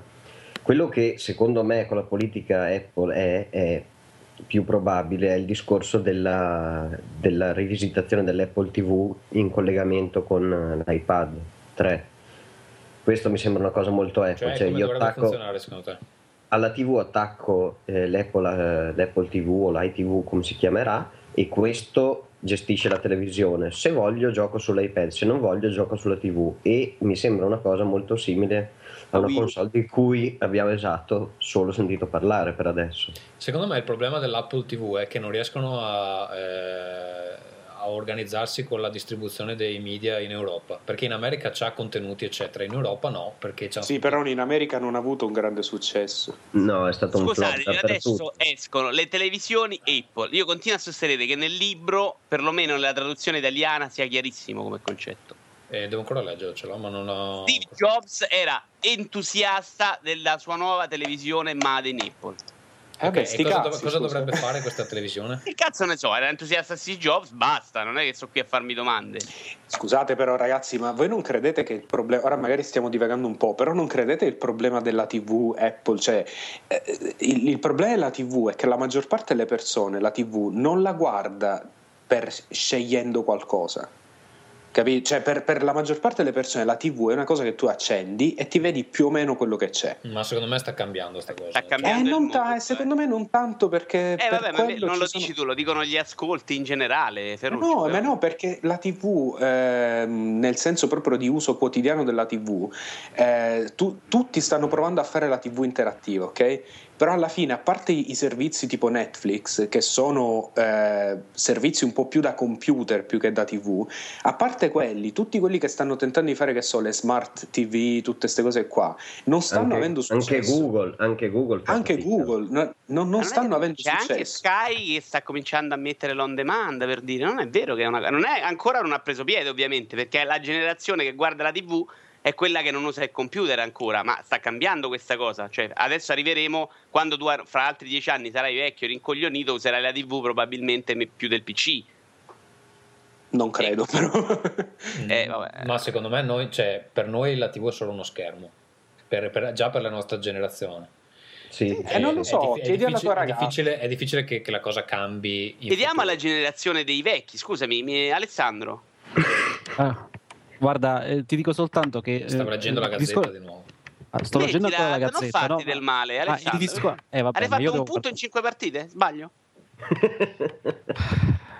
Questo Non che so ha parlato è sempre... È dopo, sempre- dopo aver rubato a noi una partita a rompere il cazzo, avremmo vinto lo scudetto facile. E voi dovete fare un punto in cinque partite. Poi non stai sul Guarda, cazzo. No, non, vor- non vorrei divagare, ma ti voglio ricordare che in settimana sta grande figura pure voi non l'avete contro l'Atletico, però era anche l'Atletico, è vero. Ehm, il discorso della eh, televisione di Apple è molto interessante, però secondo me cozza sempre con, con questo fatto che in Italia per far schiodare le vecchiette da Rai 1 hanno dovuto imporre il digitale terrestre in, in buona parte delle regioni. Quindi fino a quando, come si diceva, alla generazione precedente non si schioda la- davanti a ste cazzo di Cioè, televisioni. devono no? morire sostanzialmente. Perché Sì. Pra- praticamente è, è brutto, è- perché è brutto dirlo e quindi ho, terrestre- lascia- scusami. ho lasciato che lo dicesse ho, ho lasciato lo che lo dicesse dicesse la persona ah, brutta.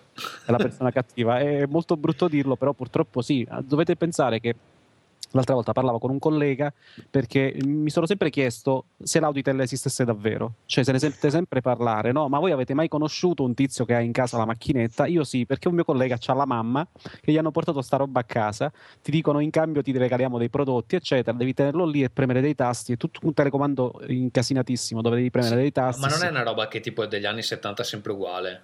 I- è im- impossibile da, da- da misurare dati in maniera re- Sì, reale. ma perché è, è finto, è finto, perché tu là dovresti praticamente cambiare se, eh, ma ti- non so se ti fa delle domande lui oppure se devi tu premere dei tasti, se entra un'altra persona, perché per calcolare effettivamente tu dovresti mettere che stai vedendo da solo un programma TV, tipo il Festival di Sanremo, entra tua madre, allora tu dovresti premere un altro tasto per aggiungere una persona. Siccome questo ovviamente non lo fa nessuno e tutti premono i tasti per andare direttamente al programma e se ne fottono di- de- del funzionamento, poi fanno un calcolo sulla base degli utenti, cioè fanno Allora sì, loro calcolano mai in percentuale, Sì, che è una famiglia comunque un dato composta- fintissimo. Eh sì, è, è un dato fintissimo. Però il fatto è che questa signora che c'ha l'Audi, la madre di questo mio collega, guarda sempre solo Rai 1. Cioè, per lei esiste un solo canale. Anche quando fanno lo sport che non gliene frega niente, lei lascia su Rai 1. Vabbè, quindi è un Allora- caso semplice per l'Auditel, o no?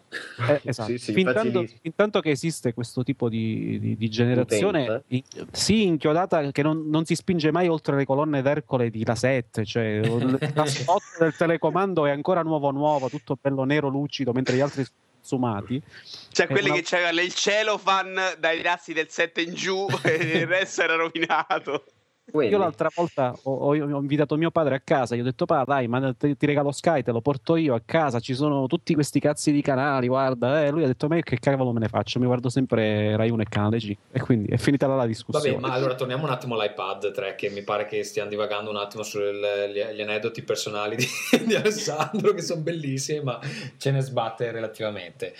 Eh, Gra- Grazie per l'educazione. Sempre un Eh, signore. modo, se- se il modo di trattare un ospite, io poi vabbè, vorrei- vorrei A dire me, che a me tu non sei, più, tu non sei più però- un ospite, Alessandro. Esatto, il problema è che adesso sei passato assimilato. da ospite a conduttore quindi puoi insultarti quando eh, vuole. Infatti. È quello il vantaggio. de- eh, non me l'avevate detto mica però questo. Allora, eh, Vito, ehm, insomma, tu vuoi più risoluzione e, il- e attaccarci il pad. Secondo te questo è il futuro dell'iPad? Non è quello che voglio io, queste cose si fanno già perché il pad per online c'è. Il- Io mi chiedevo se queste due piccole aggiunte non rompessero il culo a PlayStation e Xbox.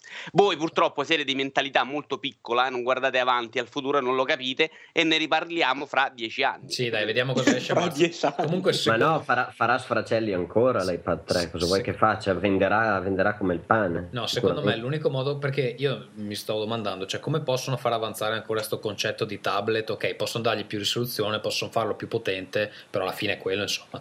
Secondo me eh, un'altra- un altro passo avanti potrebbe essere, erano usciti dei brevetti tempo fa, che mostravano Apple al lavoro su uno schermo ibrido che poteva trasformarsi anche in e-ink, quindi c'hai la versione, c'hai lo schermo che è touchscreen normale e in più premendo un pulsante, non so cosa devi fare, c'ha uno Mm. strato di e-ink che te lo rende come un Kindle.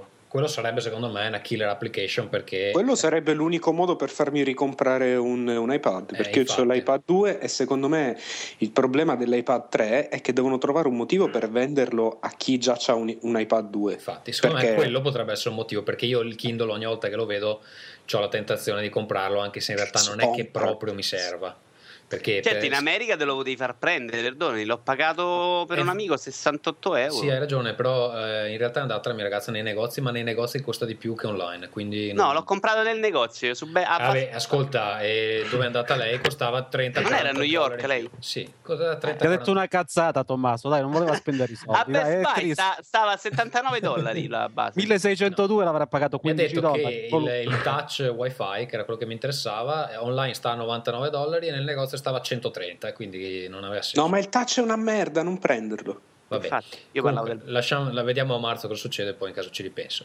Eh, Vabbè, dai, via giovani. Niente, eh, qui c'è qualcuno che dice la nuova frontiera della lotta alla pirateria di Remedy, la gentilezza, non so chi l'ha Ah, sì, no, face- faceva molto ridere perché Remedy a co- combatte la pirateria gli ha detto, vabbè, divertitevi e poi magari comprate il prossimo episodio.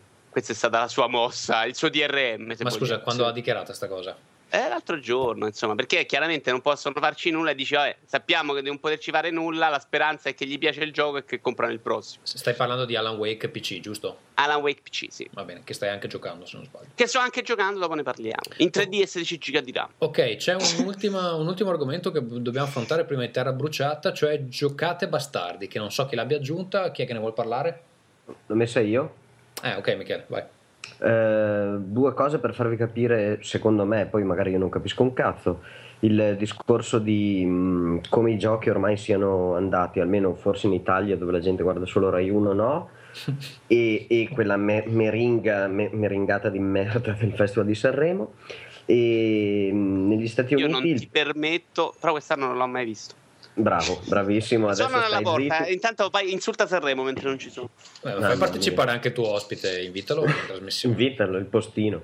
E praticamente il Pentagono ha delle- delle- dei problemi, di, si chiamano verifica formale, che i sistemi automatizzati non riescono a fare e li, diciamo, li concede, li crowdsource, li dà in affido a persone che li vedono come giochi, loro dicono che li metteranno su smartphone, eh, iPad, iPhone, queste cose e eh, te li farà vedere un po' quello che aveva utilizzato Google eh, dove ti faceva riconoscere le parole scritte male, i captcha Sì. e mm, lo faceva fare agli utenti facendoglielo vedere come un piccolo gioco, un riconoscitore. Scusa, ma di che dati stiamo parlando Michele? Stiamo parlando di 4,7 milioni di dollari in un anno. No, no, poi- no, scusa, che tipo di dati danno agli utenti? C'è la sicurezza Eh, nazionale, così. Eh, test di, so- mm, di software che eh, No. gestisce armi, sistemi d'arma. Quindi Ma no! praticamente. sì, non sto scherzando, leggiti il link. Madonna. Eh, perché loro hanno dei problemi con la verifica del software, che è una delle cose più, più brutali quando si fa sviluppare dopo l'analisi, è la verifica, cioè va tutto bene davvero. Siamo sicuri che premendo questa combinazione di tasti non lancio tre testate nucleari?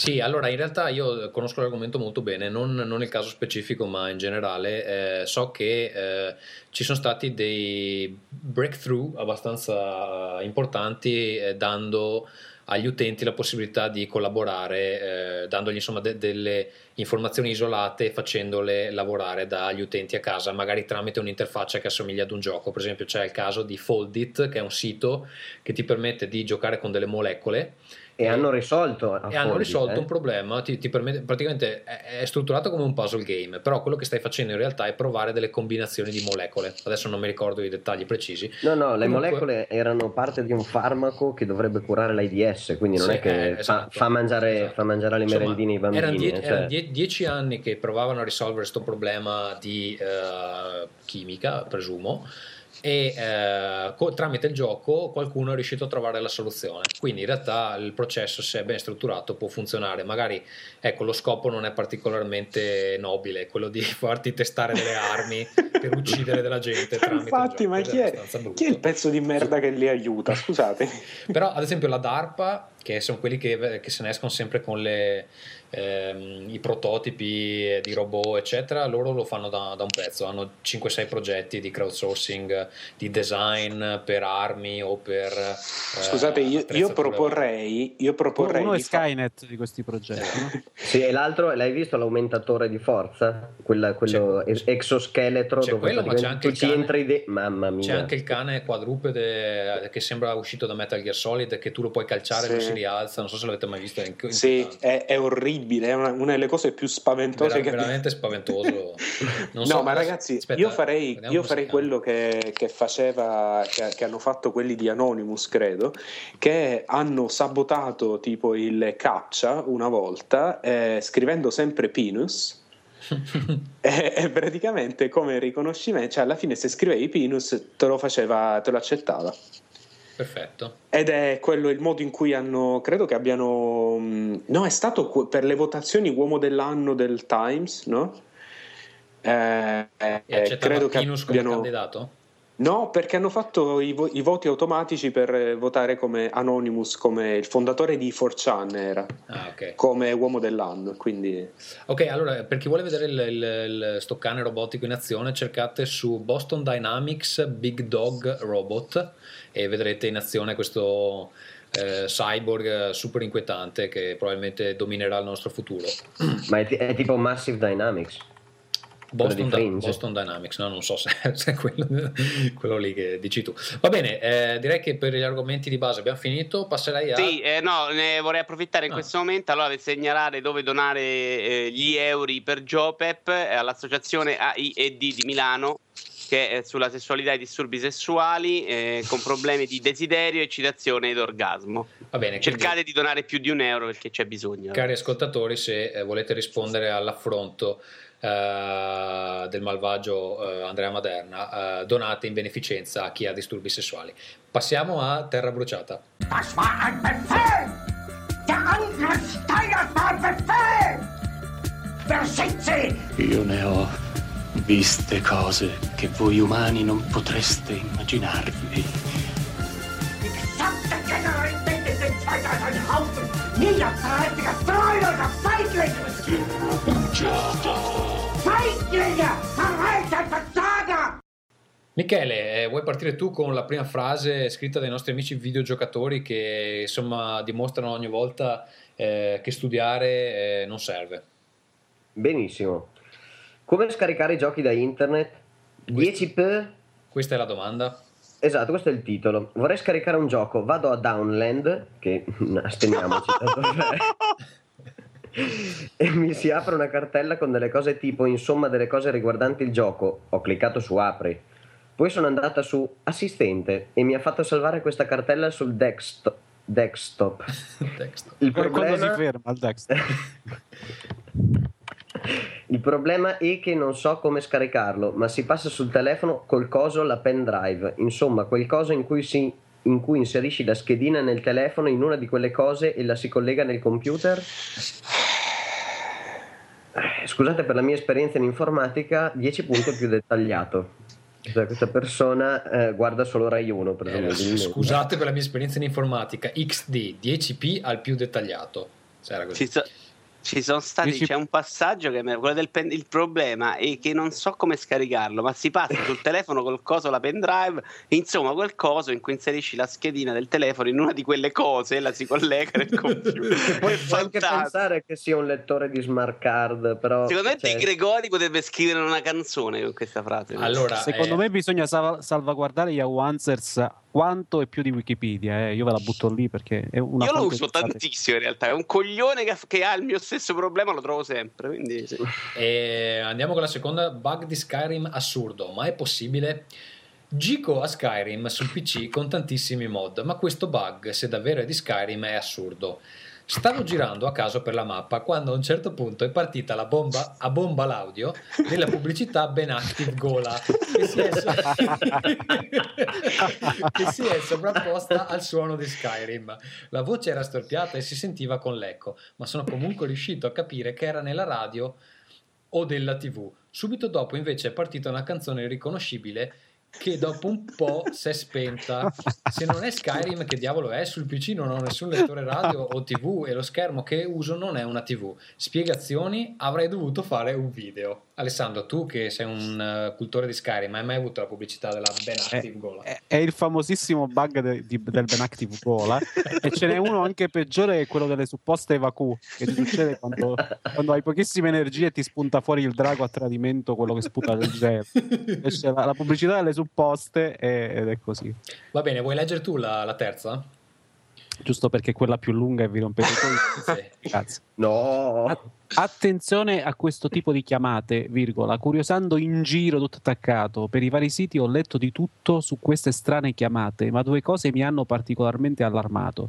Esiste un particolare software, malware, in grado di craccare i codici wireless della nostra connessione internet tramite appunto un programma dialer che infetta il router tramite alcune chiamate dati. Cioè la storia della telematica riassunta. In questo caso le telefonate da questi numeri. Infettato il router, la nostra connessione non è più sicura in quanto il software di protezione viene sfondato e in parole povere dall'altra parte accedono ai nostri dati personali, conti correnti bancari, codici, carte di credito, eccetera.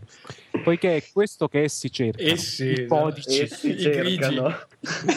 Eh, as- aspettate, è questo che essi cercano puntini per creare la suspense, i codici maiuscolo, per accedere ai nostri soldi.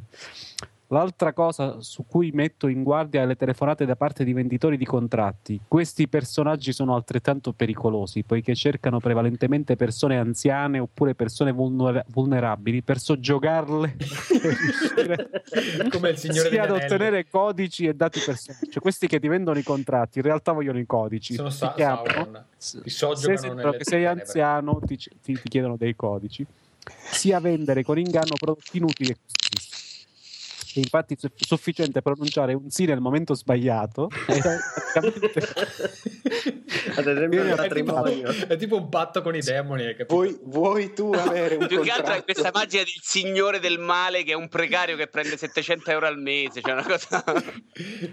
ed automaticamente viene attivato per assenso verbale un qualcosa che noi non abbiamo richiesto. Il mio suggerimento personale è quello di non rispondere mai a queste chiamate. E come fai? a- senza prima aver spento non il PC ma il modem wireless. E qualora invece risultasse essere un venditore a chiamare, semplice, dovete interrompere immediatamente la conversazione evitando di pronunciare nessuna parola, poiché, sì ho letto, ti scannerizzano la voce. Attenzione, qui arriva la fantascienza. Ti scannerizzano la voce e ti fanno dire ciò che vogliono. Le conseguenze si vedono dopo un paio di settimane nella cassetta della posta. Mi raccomando, fate molta attenzione a queste nuove e sofisticate truffe telematiche perché stanno mietendo molte vittime e in tribunale si perde la causa. Quindi anche se C'è anche la cazzo- coda triste. Sì, sì, sì, c'è anche la coda triste. A me fa impazzire che ti scannerizzano la voce e ti fanno dire ciò che vogliono. A me piace quando sfondano il software di protezione. E poi senti la tua voce e dice tipo mi piace succhiare cazzi. Va bene, poi Sono la nipote di Mubarak. fond- Ragazzi, io do la colpa a Striscia la notizia di tutto questo. Rai 1, Rai È 1. la cultura di Striscia la notizia. Michele ne ha aggiunte altre due, vuoi leggere tu Michele? Ma sì, erano frasi. C'era uno che ha coniugato benissimo il verbo essere. Speriamo non sarà come i precedenti capitoli. E poi c'è un link a YouTube, non so perché. Dove, perché in una recensione questo ragazzino fa una recensione e io lo stavo ascoltando sotto mentre aggiustavo un, un computer e ho sentito dire il gioco è bello per la storia, è Tony Hawk. allora ho, spen- ho spento la tab di Firefox che stavo facendo andare il video perché Ma non secondo me non fatta. era uno che scriveva una recensione, ma era un uomo che ti stava scannerizzando la- l'orecchio. e- e La adesso- voce. no, l'orecchio, e quindi puoi sentire qualsiasi cosa dici- decidono loro adesso. Ma infatti il libro di, di Dick in Scanner Darkly parla infatti di gente che ti soggioga scannerizzando la voce. E comunque complimenti anche per il suo gioca. Come si chiama? A Bravo. Scanner Darkly. No, Ah, dico Sì. L'accento. Soggioga? No? Ok. Soggioga, soggioga, soggiogare. Soggioga. È bello, è bello perché poiché ci ha messo l'accento, penso sia l'unico, ed è sbagliato perché ha messo grave e non acuto, cioè ha messo un unico accento in tutto il coso ed è sbagliato. Eh. È grave anche che tu sappia la differenza tra l'accento grave e acuto. Però È un giornalista, vabbè. Eh, Sa l'italiano, cazzo. Eh, Eh, guarda un Io- po'. io- Adesso io non bisogna so, conoscere eh. L'italiano. verità, io so. Io la metto, li metto un po' a caso. Ehm, direi di passare ai giochi che Io quello che sta meglio esteticamente sulla parola, fondamentalmente, che se lì scegli, allora. Giochi che stiamo giocando.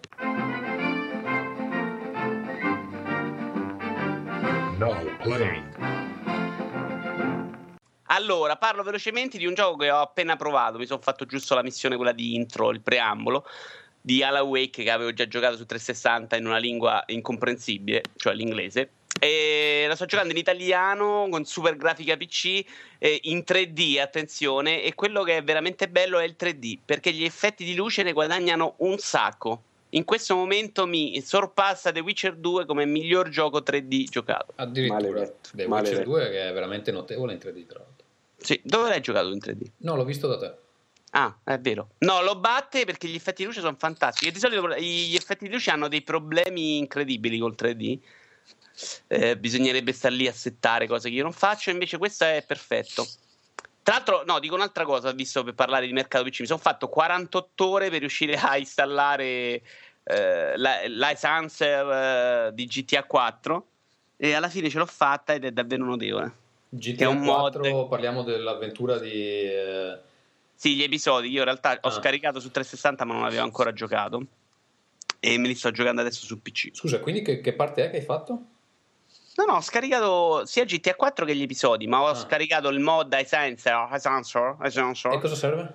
E lo rende graficamente della Madonna. Se cercate un trailer. Enhancer. I- iSensor. Che vuol dire? Eh, no, Sla- vabbè. Slaus. Down- Ice- Downland. Ice, Ice NH. Downland. Down, E vabbè, allora adesso ve lo. Vabbè, cercate- Downcast. Downcast, eh, infatti potremmo rinominarlo. Se voi cercate, guarda Tommaso, se cerchi un trailer, non è esattamente come il trailer perché è un po' puzzone, però se tu cerchi ICE mm, N Answer con l'H 2.0 te lo linko testa di minchia, eh, te lo pronuncio in inglese, non lo capite, cazzo, che devo fare? Ice Enhanced. Ice Enhancer, no Enhanced, Ah. Enhancer 2.0. Va C'è, c'è per tutti, c'è per GTA, leggo, per... eh, No, l'Ice Enhancer 2.0 è solo per GTA 4. Ah sì, sì, è l'1.2. Esatto, il Va 2.0 bene, è l'ultimo allora. e c'è un trailer della Madonna e comunque è veramente bello. Ecco. E cosa fa? Gli cambia delle io- impostazioni all'NB e, e lo rende eh, più bello graficamente. Tutto qua, non niente di. Va bene. Quello con, le macchine super, quello, con le no, ma- scusa. quello con le macchine super fighe, il mod. Bravo, no, però le macchine super fighe sono una cosa a parte. Io le 48 ore le ho perse perché mettevo un pacco di macchine che mi impallava tutto. Quello serve, cambia i colori, le tonalità per renderlo visivamente più bello. Però è quello, sì. Ok. Ve lo Attento al, bug de- attento al bug del tantum verde che ti esce a un certo punto dentro il gioco. Ecco qua, cercate questa cosa che vi ho linkato su Google e lo trovate. Va bene. ehm, Ferruccio, tu stai giocando un gioco vecchio eh, che però ti sta piacendo molto, giusto? Sì, che non è tanto vecchio in realtà perché è uscito in HD su ehm, Steam eh, PS3, io l'ho preso per PS3 ed è Oddworld Stranger's Wrath ehm, Tu l'hai preso, scusami? Su PS3.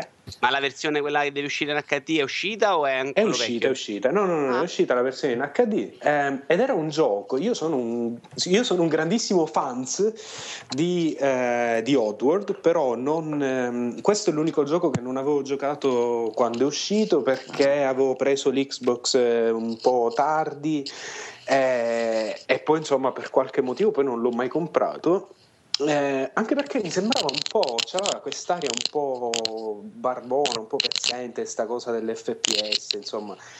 Eh, i, i, precedenti Oddworld erano avventure eh, un, po', un, po', action, ma neanche tanto, un po' platform. E questo sta invece... girando una manopola che, ci, che potrebbe fulminare con morte istantanea tutti noi.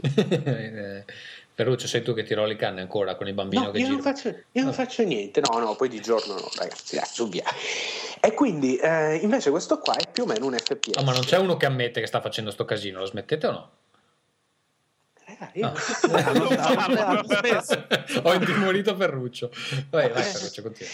No, e quindi eh, questo qua è più o meno un FPS siamo nei panni di questa specie di, di, di uh, Clint Eastwood uh, un, po', un, po', leopardo, un po' una specie d'alieno, insomma, che è un cacciatore di taglie e quindi uh, deve, insomma, deve, deve catturare dei criminali in un mondo che, se conoscete Oddworld, sapete che è abbastanza particolare, come dice il nome stesso, um, ma è Però molto... ci vuoi spiegare il gioco uscito 15 anni fa? Seriamente, ah beh, a maggior ragione, scusa, a maggior ragione che non, ah, magari non se lo ricorda nessuno.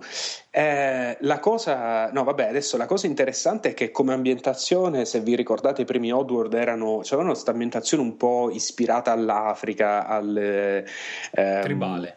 Sì, esatto. Ehm, il progetto originale di Oddworld, Oddworld Inhabitants, eh, che sono gli sviluppatori, era quello di fare una specie di progressione verso, dal terzo mondo verso eh, l'Occidente, più o meno. No? Quindi stati, ogni gioco sarebbe stato ambientato in un posto un po' un pochino più industriale e questo in effetti è ambientato in un'ambientazione che è un po' tipo vecchio West, quindi non è più, eh, non è più tribale ma è, è un, pochino, un pochino più civilizzato, fra virgolette. Ed è bellissimo, è bellissimo. Cioè, la grafica eh, in HD è, è, carina, hanno fatto un buon lavoro. Cioè, pro... quello, quello, interessa, mi hanno fatto un buon lavoro che vuol dire? Sembra un gioco di questa generazione o un gioco... Vabbè, esageriamo. Eh, ah. Non sembra un gioco di questa generazione, però non ci va troppo lontano. Sembra un gioco Wii o sembra meglio di un gioco Wii? Meglio di un gioco Wii perché l'HD funziona bene ed è, ed è bello da vedere ed è fluido. Altra domanda, è uscito su PS3 ma è uscito anche su Live Arcade? No? No. No, no. Doveva uscire anche come Live Arcade? Non credo, non credo. Credo che fosse previsto solo Steam e, e PS3 e uscirà anche Munch Vita. HD e Vita, sì. Eh, sì, uscirà poi anche Munch eh, HD, che è un gran bel gioco, Munch Odyssey. Ehm, e poi si parla di... tutti. Esatto, esatto, che non l'ho mai capita sta cosa, la colpa è dell'hype. Comunque, eh, il, ehm, e poi uscirà anche Abe HD, che ancora non si sa esattamente cosa sia, ma insomma promette bene. Eh, adesso il punto di, il fatto di questo gioco è che eh, è molto originale e non è in effetti un, un vero e proprio FPS. Perché, perché, è più stealth che, che FPS e questa è una cosa che di solito mi avrebbe fatto accapponare la pelle, perché a me i giochi stealth un po' mi rompono i coglioni. E invece questo funziona, cioè è più divertente muoversi in maniera stealth che non uscire a ammazzare tutti, cioè dà, dà, dà soddisfazione. Eh, la storia è bellissima, è una delle cose migliori che abbia es- esperienzato, credo che sia la parola giusta. Va bene, Ferruccio, ti sta piacendo, quindi i nostri amici Mi a casa andarselo a guardare mi sta piacendomi, compratevelo. Va bene. Sì. Tra l'altro, vorrei anche dire ai nostri amici da casa che qualcuno si è lamentato dopo l'ultima puntata che parliamo di giochi di tre mesi fa, tipo Deus Ex, che è una critica che fa anche Vito Iovara. Io dico sia a te, amico da casa, sia a te, Vito Iovara, non mi rompere i coglioni. Hai capito? Se vuoi stare in questo podcast, se no ti vai a ascoltare Whiscast, vai da loro e diventi Ma abbiamo lasciato, eh, mi dici così, ti ho lasciato due minuti, sei rimasto con quattro ascoltatori, ti sei fatto sorpassare dei sondaggi da, da, dai morti che registrano per strada, cioè, davanti a noi c'era quelli che suonano la chitarra per strada sui marciapiedi, santo Dio. si prendevano a calci. No, io dico se, se un gioco lo gioco in ritardo, ne parlo quando ci gioco. No, non è le mi... parli quando vuoi. Il problema è che tu non mi puoi fare di Deus Ex, o l'ho iniziato, l'ho, l'ho, lo sto giocando e l'ho finito perché rompi le palle. Ma quando... Tipo Dead Space 2 che adesso ci vuoi dire che l'hai finito. Che ce ne frega? Allora, Dead Space 2 l'ho giocato e finito con anche il, il Severed. Ehm, e niente, devo dire molto brevemente, così non, non urtiamo le sensibilità Oh, dei bravo, rompicoglioni. te va benissimo. Esatto. Voglio dire che è praticamente Dead Space 1, è un po' più bello come gameplay, però mh, tutto sommato io continuo a considerarla una saga deludente, eh, nel senso che non tecnicamente perché è molto bello anche la parte sonora eccetera, ma eh, è una saga che di horror praticamente non ha niente, perché dopo i primi due spaventi sai già, sai già cosa sta succedendo, tra l'altro anche la struttura delle stanze ehm, eh, rende abbastanza esplicito in anticipo quello che, che ti sta per arrivare. E in più questo episodio secondo me eh, è peggiore sia del primo che del- dell'episodio Wii, che si chiama Extraction, eh, per quanto riguarda la trama, perché non succede assolutamente niente, ma proprio niente. Ehm, in compenso l'espansione è abbastanza bella, Severed eh, è, è sempre la stessa roba, però insomma ha qualche colpo di scena interessante, soprattutto verso la fine. Però Eh, come gioco, scusami, era migliore questo, dai. sì, sì, come gioco è migliore questo, però secondo me questa saga ha bisogno eh, di già una riverniciata e credo che sia il motivo per cui mh, tempo fa, non so se vi ricordate, era successo che eh, qualcuno aveva messo in dubbio il fatto che si potesse fare un Dead Space 3. Perché secondo me a livello di gameplay questo qui eh, rifinisce un po' il primo, ma non, non aggiunge assolutamente niente rispetto a, a quello che Eh. si è già visto. Non ha la trama? Non ha la trama, cioè non c'è una trama. È una trama talmente. Sei in un Ma c'è posto. questo rapporto con la moglie, in realtà, con la ragazza. no? Vabbè, che era la trama dell'1 comunque. Sì, sì, Eh. poca roba. Eh, sono d'accordo. eh, adesso mi stanno arrivando E allora il 3 cosa faranno? Lo fanno o no? No, eh, No. pare che per il 3 qualcuno ha vociferato che si stesse facendo un FPS. Che Ma io ho mai parlato invece del Dead Space, quello dell'arcade? Eh sì, che era brutto, che era un Ah. puzzle game, mi pare di sì. Ne avevi No, parlato. parlavo, ok. Comunque, vabbè, eh, io continuo a pensare che questa saga abbia più potenziale, quindi spero che nel terzo episodio, per me può rimanere anche in terza persona, però ci aggiungano un po' di elementi in più di gameplay. Eh, questo è un- bel gioco, ma secondo me deve andare più verso l'horror psicologico e meno verso il spacca tutto. Va bene, ho finito. Coltellino? Allora, se volete vi parlo un po' di Uncharted, che ci ho giocato un po', però boh, io sono abituato Brevemente, filmoni americani esplosivi e insomma mi piace, mi piace perché cazzo...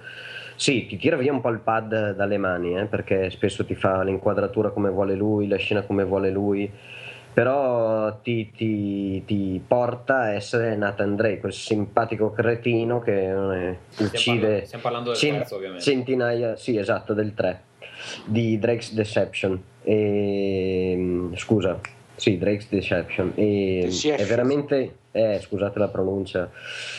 Niente, lo me- dico, si, si pronuncia Deception. Esatto, niente, a me è piaciuto perché c'è eh, la storia, sì, più che altro è un proseguimento continuo di eh, scappa, scappa, corri, un po' di puzzle ambientale, un po' di, di- di se vai di lì potrebbe non essere giusto, però magari c'è qualcosa da raccogliere, quant'altro. Non mi sembra il corridoione che a volte mi era sembrato il 2 a A te Monkey. questa cosa del ritmo che è stata molto criticata, come l'hai vista? Ma a me è piaciuto, presumibilmente io non l'ho ancora finito, però sarà tutto su questo livello, non calerà Che capitolo me. sei, scusa? Sono al 11. Ah, ok, da lì cambia completamente. Eh, Ah, proprio bene. dall'undicesimo capitolo. Eh, non, ho, non ho avuto modo tanto di giocare, però mi è piaciuto veramente molto finora. E cioè esplode tutto, esplode un aereo, brucia gli edifici. Da, da lì in E poi spari un casino. Nella prima parte, secondo me, è più esplorazione. Da lì in poi si spara e basta. Ecco, a me erano piaciuti anche che le risse, ad esempio, e le scazzottate. Non è Batman, però dai, qualcosina l'avevano aggiunto. Il fatto di poter evitare e poter usare gli oggetti ambientali mi era piaciuto molto come innovazione. D'altronde, dal punto di vista grafico, più roba di così, come cazzo fai a buttarci dentro? Va bene, Sì. eh, Alessandro, eh, tu hai finito un paio di giochi, cioè Never Dead e Resident Evil Revelations, che sono le ultime uscite eh, rispettivamente in casa, direi 360, PS3 e 3DS, giusto? Eh, sì, in realtà sto giocando a 12 milioni di titoli in questi giorni. Questi sono i primi due che ho finito, cioè due titoli che ho finito di recente. Never Dead parte da un'idea molto interessante e precipita immediatamente nella merda due secondi dopo. Perché cioè, questa idea molto carina del personaggio immortale che non puoi uccidere che è questo tizio sfregiato con un occhio luminoso che ogni volta che viene colpito semina per il livello eh, gli arti, quindi si trova a rotolare con la testa perché gli si staccano le gambe, le braccia, eccetera. Eh, l'idea è che eh, questo personaggio è immortale, però eh, siccome un gioco eh, con un protagonista immortale non aveva un livello di interesse molto alto, visto che non crepa mai, eh, gli succede che ogni volta che viene colpito dal minimo nemico, anche se gli soffiano in faccia, perde, perde questi arti. E che quando si trova a rotolare soltanto la testa, ci sono dei mostrilli che gli aspirano la testa e, e devi fare un quick time event. Se lo sbagli, muori. Quindi queste sono le due, due cose. Sei accompagnato da una tizia, da un agente, una tizia che va a combattere i demoni in autoreggenti, come al solito, e devi esplorare questi livelli. Il gioco è graficamente eh, molto molto pezzente, eh, è molto monotono e questa idea originale che c'è all'inizio è sfruttata male perché tu acquisti una serie di abilità, per esempio mh, con, il pro- con, il progredire del gioco puoi lanciare un braccio che è armato per sparare a distanza, oppure puoi staccarti la testa e lanciarla come se fosse un pallone da basket per risolvere dei semplici puzzle per proseguire, eccetera. Però i nemici sono sempre gli stessi, la struttura è sempre identica, insomma eh, come ho scritto in, nella recensione del gioco, eh, speravo, vista l'idea originale, in un titolo che facesse cascare la mascella al suolo, invece mi sono cascate soltanto le palle, grosso modo.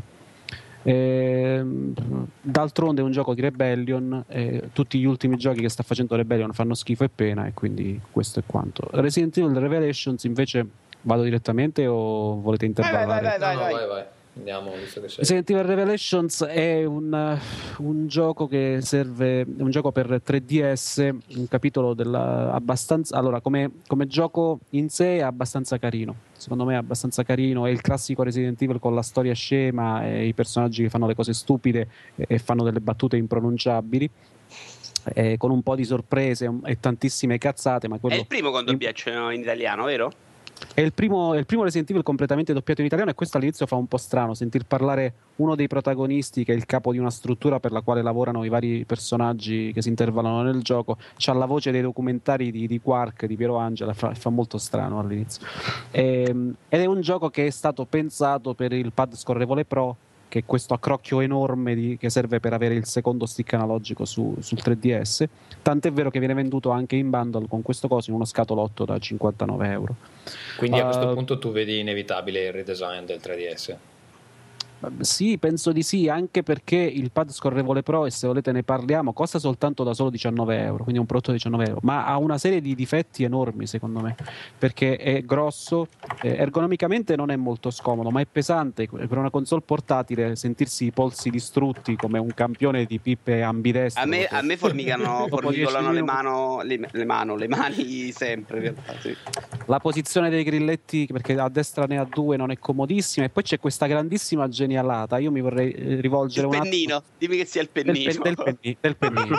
Allora, ingegnere Nintendo di merda. Allora, tu eh. mi fai questo crocchio gigante. Vuoi metterci un cazzo di spazio per infilare il pennino? Oppure mi lasci un buco dove io posso comunque tirare il pennino? No, perché il punto in cui si aggancia sto cazzo di coso tappa il, lo slot per il pennino. Quindi o il pennino lo tiri fuori prima e poi agganci la console Uh. E in quel caso, comunque, dopo devi ripetere la cosa per rimettere a posto il pennino, se no te lo perdi. Oppure sei fottuto e devi andare col pollicione sullo schermo, sul touchscreen.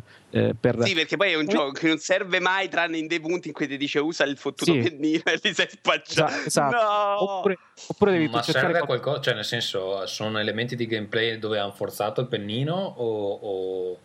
No, no, ma il pennino, il, il pennino, c'è perché per usare la mappa, per accedere al menu, per fare determinate cose, tipo svitare dei bulloni per dei pannelli, per dei semplici puzzle che ci sono nel gioco, devi usare il pennino. E a quel punto, se tu non, ha, non, ave, non ti eri ricordato di cacciare il pennino prima di agganciare la console, devi alla, rifare dall'inizio. No, devi cacciare il coso, quindi poi devi rimettere perché una volta che tu stacchi il 3DS lui non riconosce più il, l'impostazione, insomma, col pad scorrevole Pro, quindi poi devi tornare nel menu, devi reimpostarlo, una rottura di coglioni superflua della quale si sarebbe fatto volentieri a meno. Ti chiedo In... sul gioco. Eh, a me ho fatto i primi tre capitoli eh, nonostante il Pro faccia un po' il suo, continua a sembrare un gioco poco adatto ad un portatile. A parte il 3D che non sono riuscito a usarlo, continuo a toglierlo per disperazione. È bellino, però io lo muovo il portatile, non c'è niente da fare.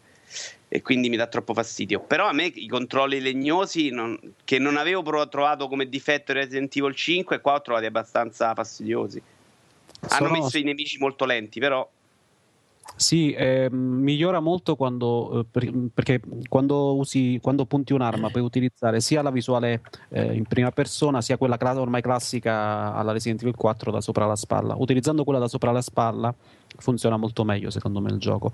È un po' legnoso, ma con il pad scorrevole Pro non hai i controlli a carro armato che invece hai se giochi questo gioco da solo senza staccrocchio, insomma. Quindi devi prima girare il personaggio e poi e poi ehm, per, per muoverlo in una certa direzione.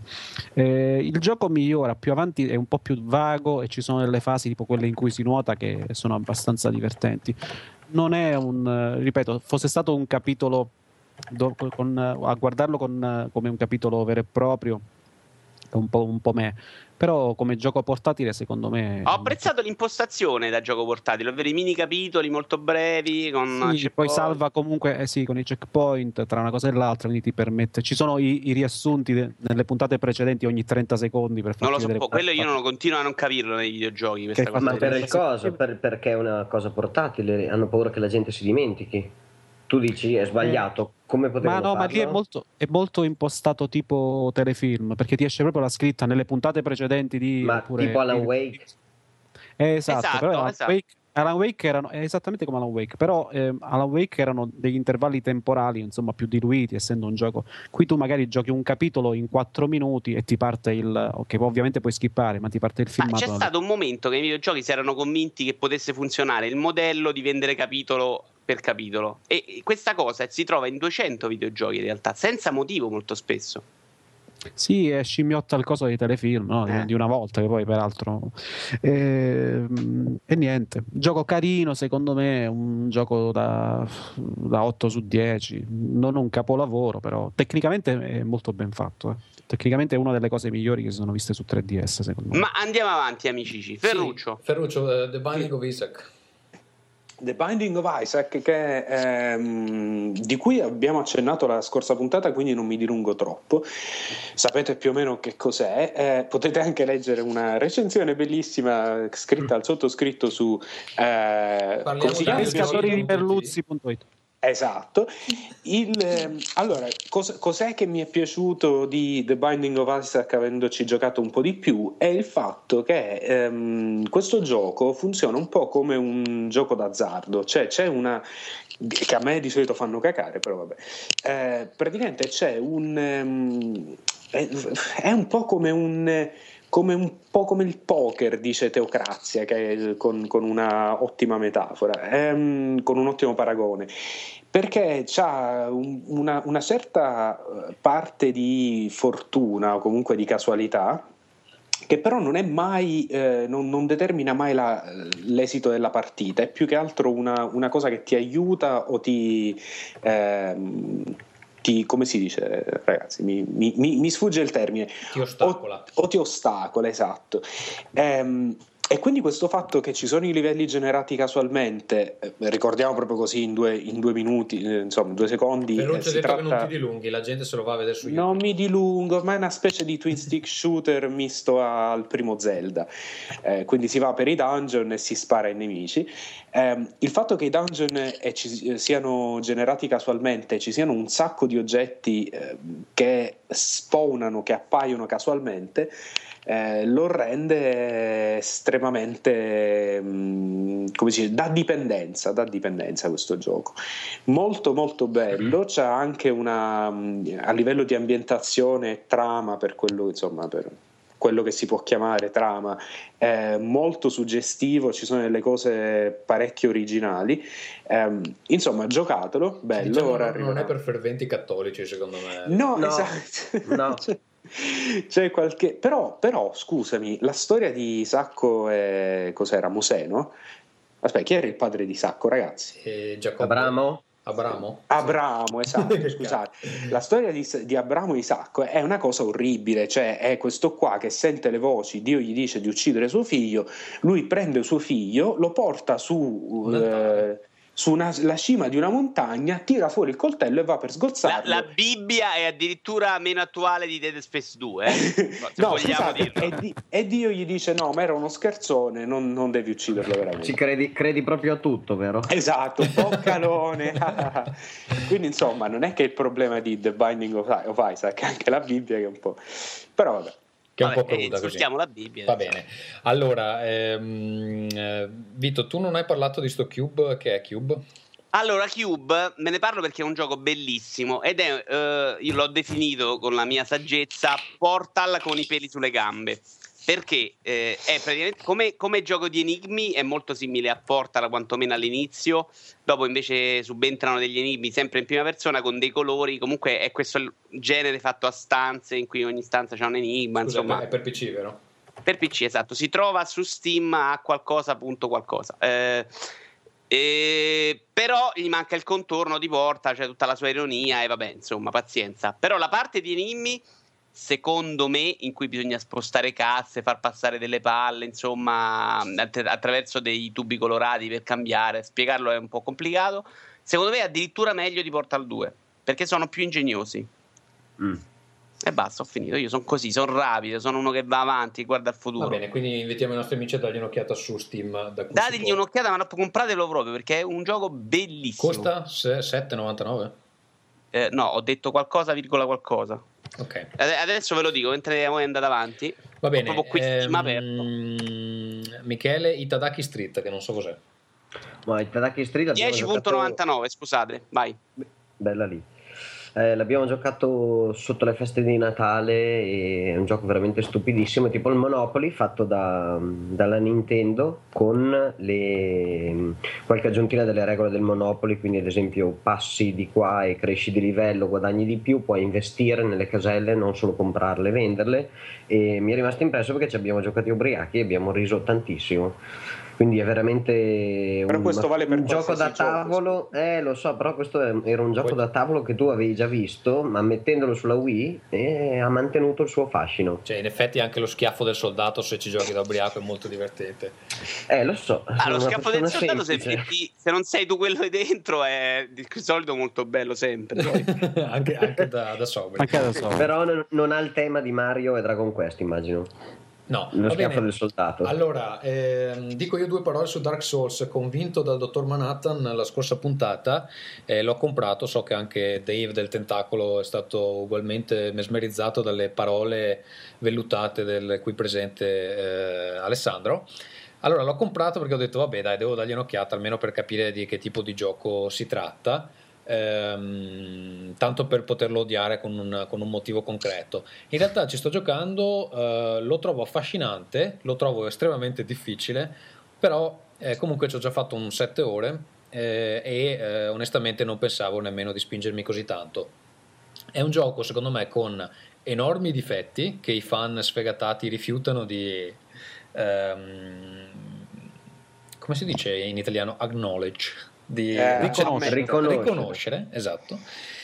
Faticano a riconoscere, eh, ad accettare, ehm, però nonostante questo eh, ne vedo anche eh, ovviamente i lati eh, positivi che chiaramente sono presenti. Prima di tutto mi piace molto come viene gestito il multiplayer e sicuramente è la prima volta che vedo una cosa del genere. So che c'era anche in Demon Souls, però è effettivamente un modo nuovo di usare il multiplayer molto interess- interessante e anche molto intelligente e spero che più giochi prendano spunto da questa specie di multiplayer asincrono.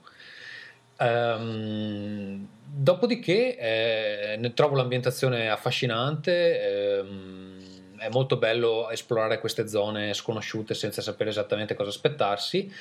Detto questo, eh, c'ha dei problemi abbastanza concreti secondo me. Allora, prima di tutto, eh, senza l'aiuto di una comunità, di un forum, di una guida, è veramente da, da suicidio, perché ci sono delle cose che sono assolutamente non, non vengono spiegate in nessun modo e ti complicano la vita tantissimo se non capisci come funzionano. Eh, dopodiché la distanza non è tanto il fatto di morire in continuazione, pensavo fosse più frustrante, la magica parola che tutti aspettavate. eh, pensavo che sta cosa di morire in continuazione fosse una roba più drammatica. In realtà Eh, ti invi- Aspetta, Ok.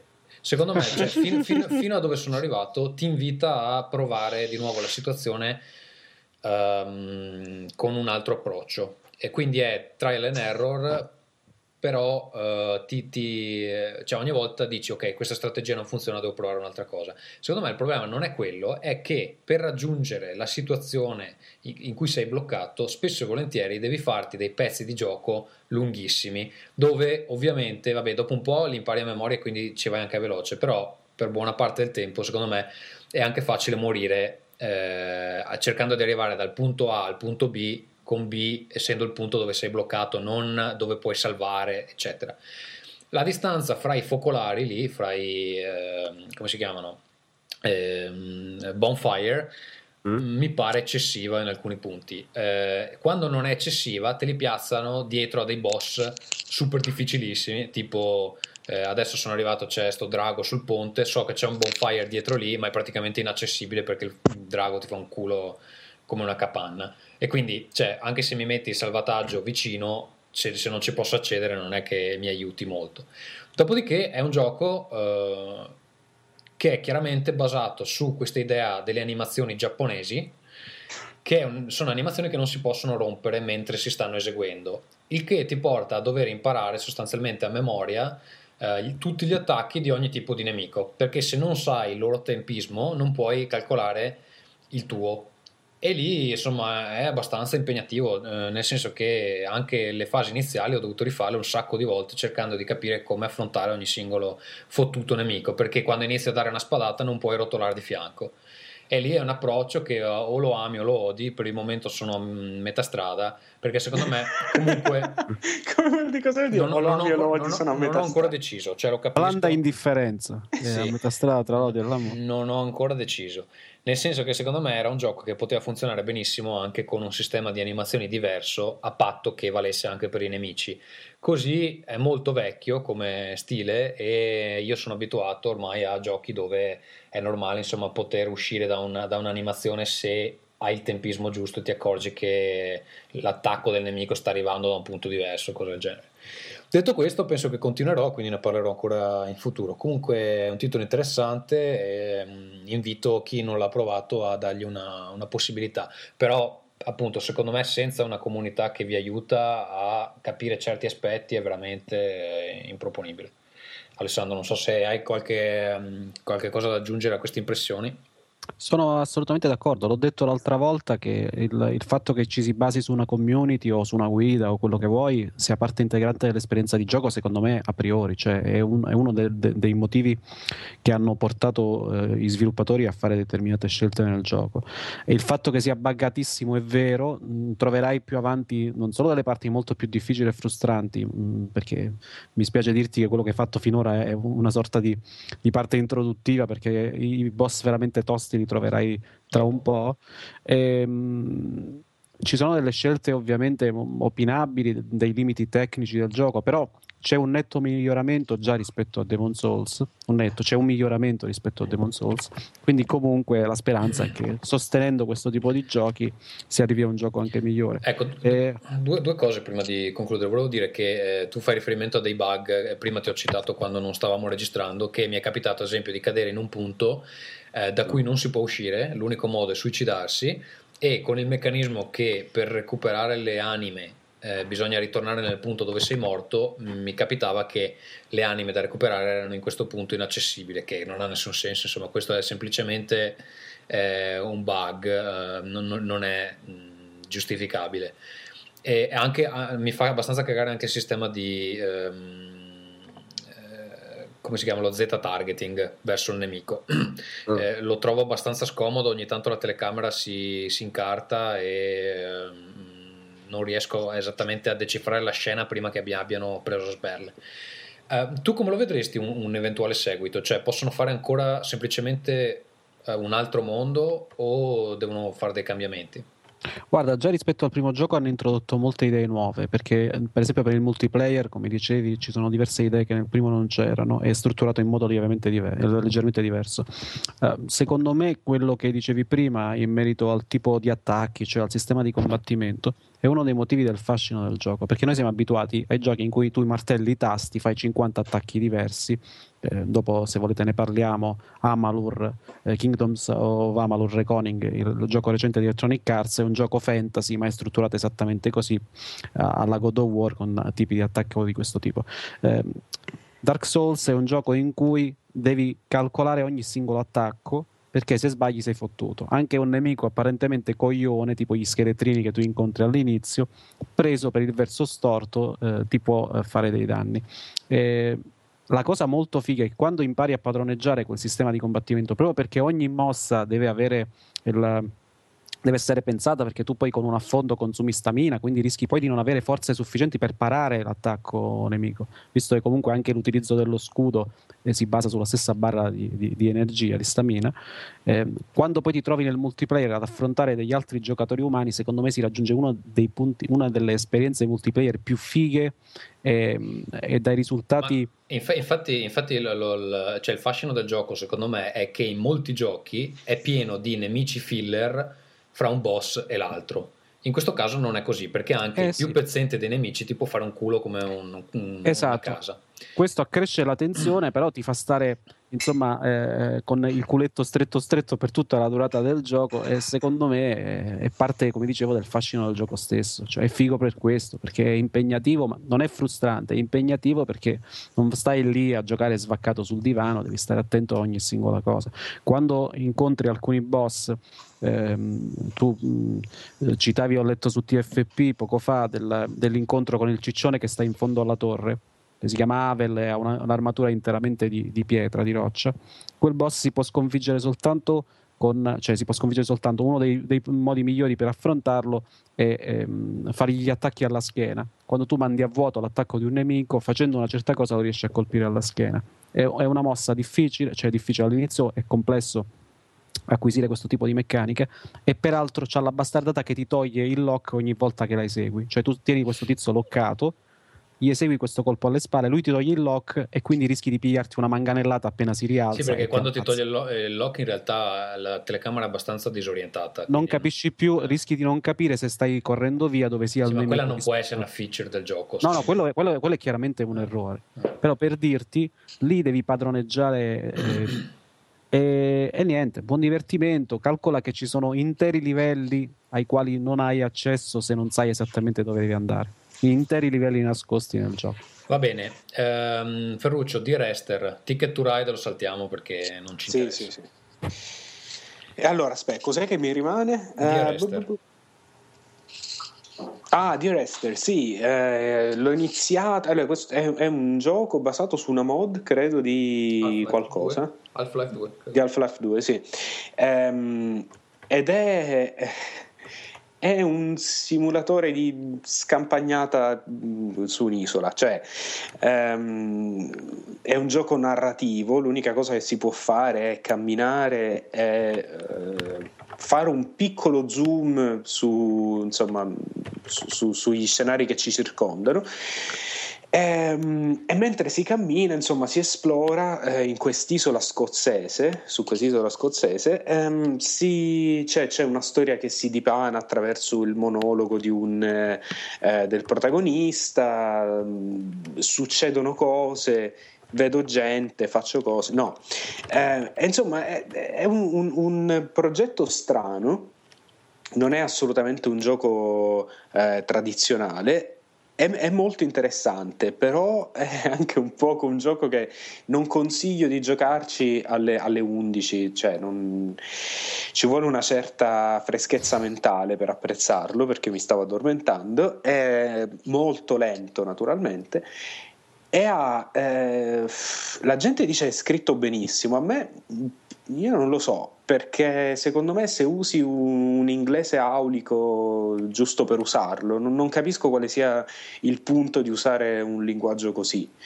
Cioè è come se in italiano uno parlasse, non lo so, com, come d'annunzio, cioè beh, fa un po' strano. Però magari poi nel gioco viene spiegato, non lo so. Ma poi dipende anche magari dal grado di conoscenza dell'inglese di chi ascolta che magari sente queste parole fichissime si, Eh, si ma è veramente, è veramente astruso senza motivo. Cioè, per esempio, anche nell'uso dei, ehm, come si dice, dei, dei sostantivi. Cioè, eh, cazzo, quando devi dire il nome di un oggetto, perché devi usare il termine desueto del 1800? Capito? Eh, Hai però detto noi- questa frase usando desueto. Che, Vabbè, Eh beh, oh, scusa, scusa se, scusa se so- se ho studiato. se ne so. Eh. Ehm, comunque, la grafica è bellissima, molto molto bello. C'ha questa, mm, questi, questi- queste atmosfere così basate anche sull'uso della luce che sono, sono molto belle.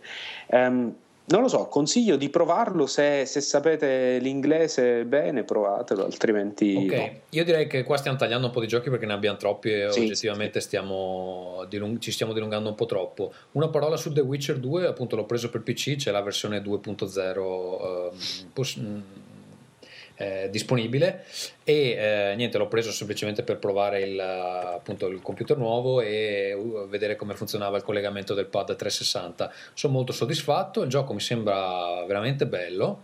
Eh, ho delle difficoltà, non so se è un problema mio, con eh, la rotazione della telecamera che è velocissima e mi disorienta ogni volta. Ho provato a cercare nei settaggi, non riesco a eh, trovarla. È molto più veloce rispetto ai giochi per console. Non so se è perché è mappata sul mouse più che sul controller. Comunque ho, ho fatto solo il prologo eh, quindi ne parlerò meglio quando ci ho giocato un po' di più. Comunque mh, mi sembra veramente un bel gioco. Scusa, nelle velocità di pad non c'hai una limitazione a- allo scorrimento delle levette? Qualcosa del genere?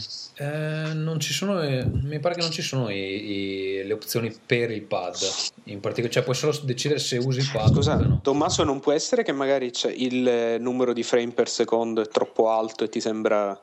Boh, sarà, mm, non so, cioè il resto del gioco mi pare che, che abbia una che sia normale, non è che sia a fluidità, non credo che sia a 30, non, non credo nemmeno sia a 60. No, a 60 ce l'hai quella configurazione, secondo Sì, me. vabbè, boh, Però allora- non molto oltre 60. eh. Scaverò, scaverò un po' nel- nelle opzioni. Comunque, per il momento la telecamera gira un po' troppo velocemente. mi- a volte non capisco dove cazzo sto guardando. Ehm, Alessandro, direi di finire con la tua combo. Eh, tu hai Kingdoms, Kingdoms of Amalur Reckoning, che è veramente sto nome insopportabile, e poi due giochi per vita che stai provando. Ok. Eh, Amalur Allora c'è anche un po' di vita come, come oggetto, oggetto, però. Eh, vita come oggetto te ne posso parlare poco perché appena si è accese ci abbiamo messo dentro i giochi ci siamo buttati a provarli perché mh, ha una line-up di lancio pazzesca vita. Cioè tra i tanti difetti che si imputano alla console sicuramente non si potrà annoverare quello di avere pochi giochi al lancio perché ce ne sono 20 che escono tutti quanti mercoledì e quindi vanno recensiti e ne stiamo provando tanti. Eh, la console ehm, è, un- è più grande di PSP come sapete. All'inizio è un- più che scomoda è è necessario un po' di, ab- eh, di abitudine, bisogna abituarsi un attimo alla disposizione degli stick perché sono molto in basso rispetto al solito, rispetto ai pad o a quello che siamo, a cui siamo abituati e quindi questo ti porta a piegare un attimo le mani per raggiungere A questo proposito sono curioso di vedere se Nintendo cambierà il pad del Wii U perché non so se avete notato che gli stick sono al contrario rispetto al solito, quindi i bottoni non ce li hai in alto ma ce li hai in basso, quindi vabbè, Sì, scusa sì, era una parentesi. sotto. No, no. Ehm, e quindi è necessario un attimo di, di- insomma, di, di pratica, per così dire, però no- non è, eh, è più leggera, almeno a mio modo di vedere, non sono stato a pesarle, mi sembra sia più leggera di PSP 3000, che è sicuramente un vantaggio, lo schermo è secondo me eccezionale. E, e niente, i giochi. eh, ho giocato soprattutto perché devo recensirli Wipeout 2048 e FIFA. Wipeout 2048 mi ha fatto abbastanza wow quando l'ho provato perché ha un impatto eh, eccezionale, cioè eh, scorre a una velocità pazzesca, eh, le piste sono molto fighe, piene di effetti, eh, ti dà l'idea di giocare effettivamente a un gioco PS3 eh, su uno schermo più piccolo. Ehm, ha qualche piccolissimo rallentamento durante la modalità combattimento perché ci stanno 50 navicelle che si pigliano missilate in mezzo alle esplosioni, però in generale fila, fila via molto liscio. I tempi di caricamento, come si diceva, sono eh, letargici, si arriva al minuto e mezzo, due minuti per caricare una pista. Pare che ci sia, come dicevamo prima, una patch in arrivo che risolverà questo problema, però secondo me, eh, come come gioco da sbattere in faccia agli amici che vita non se la sono comprata e rosicano e ti dicono che ah, no, non mi interessa, scaffale, scaffale, ma sognano di possederla. È, è, abbastan- è abbastanza. Segretamente nel loro letto, Segretamente, in posizione cioè, fetale. Hanno un piccolo ramo di betulla la sera uh, su, sì, cui, su, cui, rosicano, no, no, su cui rosicano questo, questo, questo, piccolo tronco di pino che usano per rosicare. Per... Ehm, FIFA invece FIFA è, è, un altro gioco tecnicamente eccezionale, mm, qualche piccolissimo rallentamento, però credetemi, dà davvero l'idea di, di, del FIFA per console eh, domestiche in HD. Ehm, non è FIFA 12, è un porting sostanzialmente del gioco precedente perché non c'è la difesa tattica, non c'è quella roba dei contrasti fisici della gente che si ruzzola, eccetera. E sul gioco normale, però c'è tutto il resto. Sul gioco normale hanno messo una serie di opzioni legate al touch, eh, ai due touchscreen. Allora, il touchscreen frontale è figo perché puoi fare le rimesse laterali o passare la palla semplicemente toccando il punto del campo verso cui eh, vuoi indirizzare il pallone. Funziona molto bene e vista la posizione degli stick abbastanza prossima al, al display vero e proprio, al touchscreen, è molto immediato, molto più immediato di quanto sarebbe prendere il, panni, il pennino del 3DS, reggere il pennino con le dita e passarlo sullo schermo. Ma soprattutto il... sganciare il, l'accrocchio pro. Sganciare un attimo il pad scorrevole pro della minchia minchia, tirare fuori il pennino, riagganciarlo, reimpostare le opzioni, tornare a giocare e fare sto cazzo di passaggio. Il, pad, il touchscreen posteriore invece viene utilizzato per i tiri.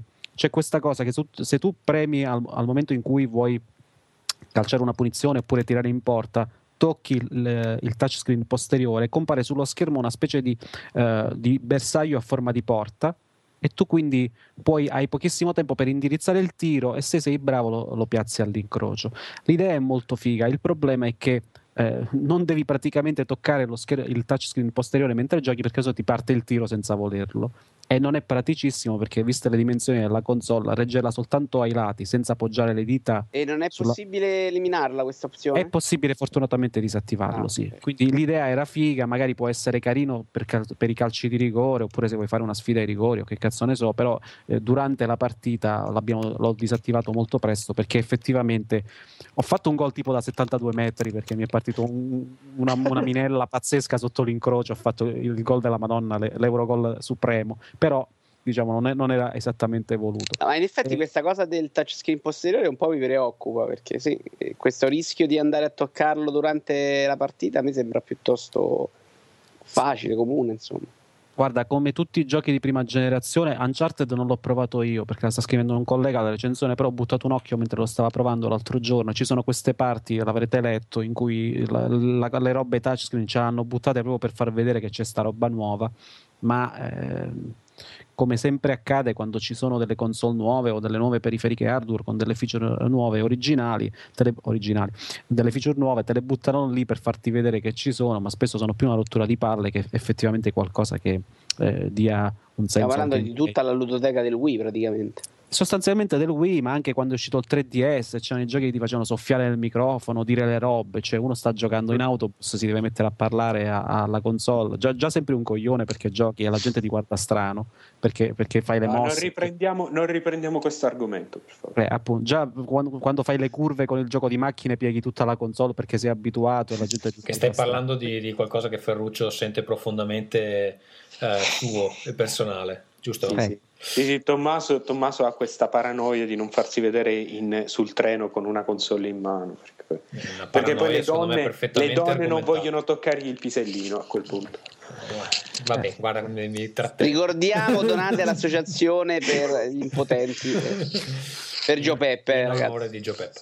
Um, e l'ultima cosa, scusa, Reckoning eh, Reckoning è un gioco, eh, allora dicevo, è un fantasy, un GDR fantasy ehm, eh, d'azione, detta così uno pensa, ah, è la solita roba, no? È tipo Dark Souls, è tipo ehm, Skyrim, che già sono due giochi completamente diversi tra loro. Questo è un gioco ancora completamente diverso, cioè un terzo gioco completamente diverso, perché è, è un gioco sostanzialmente d'azione con una spolveratina di, di GDR. E immaginate un God of War o, o, o meglio ancora un Darksiders, che forse è il gioco più prossimo in cui non puoi saltare, ma ci sono tutta una serie di combo fighe da fare con le armi, tutta una serie di armi da potenziare, eh, mentre per dire in Skyrim la parte più bella del gioco è secondo me il viaggio, cioè il fatto di andare in giro, di, di vedere i posti piuttosto che ehm, ehm, anziché andare, il combattimento vero e proprio o comunque l'interazione con i personaggi. Qua è, è l'esatto contrario, c'è tutto ciò che è esplorazione, eh, dialoghi con i personaggi, nonostante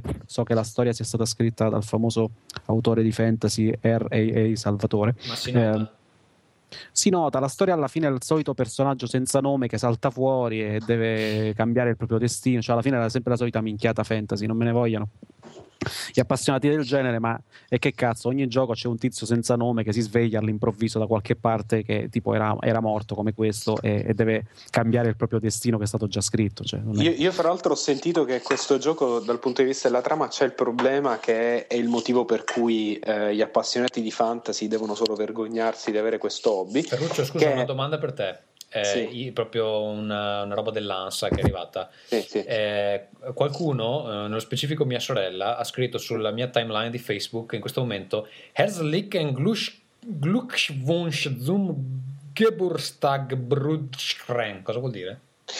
Credo che voglia dire mi hanno hackato l'account, cosa sta succedendo? Va bene, grazie. Oppure, oppure ti voleva fare no. gli auguri ed è caduta con la testa è... sulla tastiera. Eh. È buon compleanno Geburt è qualcosa che riguarda la nascita, però il mio tedesco ancora... Va bene, grazie, ti ringrazio. Ma perché tua sorella ti parla in lingue sconosciute per tutto? Per, per rendermi difficile la vita. Prosegui pure, amico Ferruccio.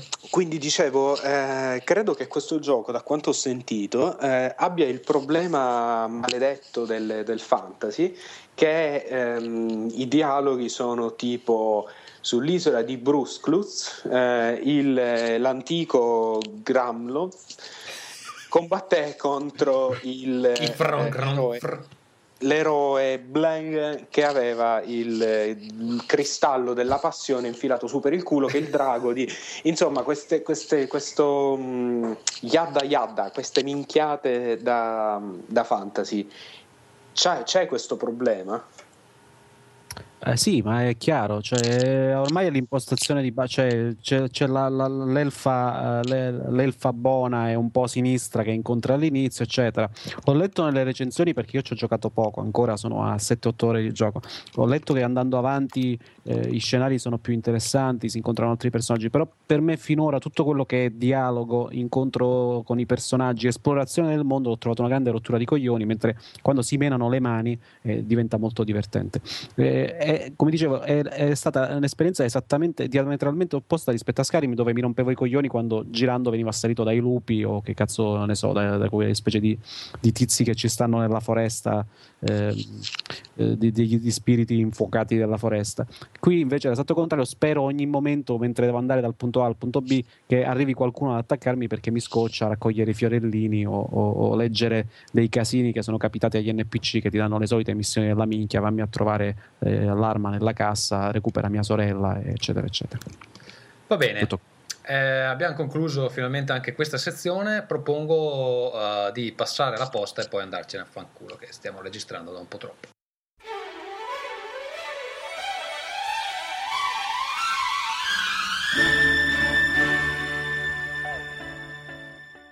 Perché non sono. Vabbè, non posso fare sulle Non donne. sono puttane, sì. Eh, sì. allora, stavamo parlando della. Mi sono quant... fermato perché sono ricordato che ne hai sposata una. Quanti... quantità di quantità di um, partner made in Svezia e in Italia. Purtroppo la differenza è abissale, cari amici italiani. Ma il Brasile batte tutti. Quindi... Ma eh, eh, io non vi ho detto che purtroppo, ragazzi, presumibilmente ho trovato la ragazza, quindi attenzione. Madonna. Inter... Il fatto che tu non ne sia sicuro non è un buon segno. o che introduca il discorso come purtroppo e presumibilmente, soprattutto. esatto. La roba un po' da Dilbert. Stanno trattando sui prezzi, visto che offendono eh. la moglie di Ferruccio, offendono anche la tua. Va bene, eh, Michele, hai intenzione di lasciarci adesso per dedicarti completamente al triangolo dell'amore o no? Ma io non lo sapevo, ma è meglio dei videogiochi. Eh. bene, amici da casa, adesso sapete eh, il, nostro, il parere del nostro ingegnere. Eh, La molto... scoperta della vagina. Va bene, Vai, uh, potrei scrivere un libro così. Allora, ci scrive Femto88 tra l'altro, parentesi, Femto88 mi manda sempre dei messaggi sul PSN, però mi manda dei messaggi tipo di una pagina e io non so come faccia a scriverli. Io onestamente Femto li leggo sempre, ma eh, mentre sto giocando veramente mettermi a scrivere i messaggi mi viene il famoro, come si dice in dialetto veneto. Quindi li leggo, li apprezzo e, e tu fai finta che io ti risponda. Ti rispondo adesso. Allora, ciao Gazzu, sono Federico, bla bla. Scrivo per il concorso videogiochi ad euro quale soluzione, anche se terminato giusto così per hobby. Chiediamo due cose, non voglio il premio e se non la vuoi leggere non fa nulla, stiamo leggendo. Allora, risolvere la crisi con i videogiochi è semplice, basta eliminarli. I videogiochi sono il male del mondo e senza videogiochi la gente può smettere con sprechi la tua vita davanti alla televisione e con quelle robe ti fondono il cervello, non te ne rendi conto. Così i gamers di tutto il mondo dovranno trovare qualcosa, magari di utile da fare per non annoiarsi e per sbloccare tanti achievements. E anche la gente che passava il tempo a dire che i gamer sprecano la vita e diventano killer seriali potranno trovarsi un lavoro vero. Due piccioni con una fava. Michele, adesso che tu appunto hai scoperto la vagina, eh, cosa ne pensi di questa proposta?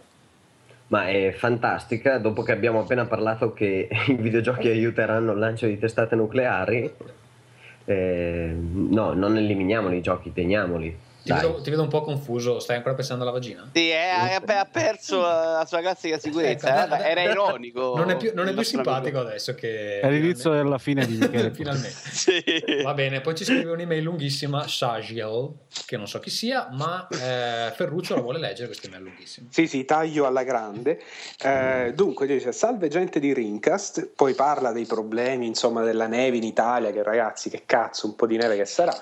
Ehm, poi dice: Sono curioso di sapere come Vito abbia affrontato l'emergenza romana, anche se conoscendolo avrà finalmente eh, avuto l'occasione di mettere in servizio il gatto delle nevi, che sicuramente sarà parcheggiato nel suo garage. Io ero a New York e c'era il sole, amici carissimi. Quindi eh, la neve l'ho vista quando sono tornato un attimino. Però ecco. Vito, tu, io e te dobbiamo parlare, perché la mia ragazza è tornata stamattina da New York. Contenta? Dimmi se è tornata contenta.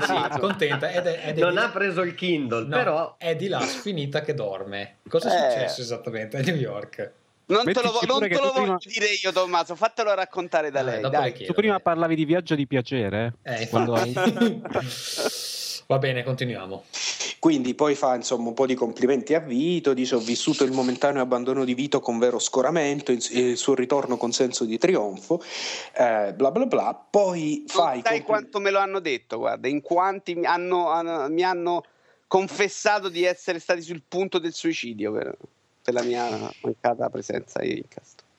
Dopodiché fa i complimenti a Michele che ingegneristicamente eh, se la fa sucare e ha fatto una grande spiegazione sui processori ARM e dice invito dunque, invito dunque Michele a proseguire su questa strada trattando di volta in volta temi specifici che riguardino il mondo dell'informatica dal punto di vista tecnico facendo leva sulla propria competenza eh, non ci sono tra quelli che ascolto ora podcast che sappiano offrire una tale opportunità e quindi approfitterei di questa possibilità. Invito altresì Tommaso a restituire a Michele i 100 euro perché la sua presenza ormai è un valore per Rincas e stride con il concetto di invito a pagamento. Col cazzo, quello ormai se l'ha, l'ha, l'ha- presi. Sono- riassunto- sono andati quei soldi. Hai riassunto il mio pensiero, Michele. Col cazzo che te li ridò. Da Tommaso mi aspetto un ritorno ad un piglio più deciso, mamma mia.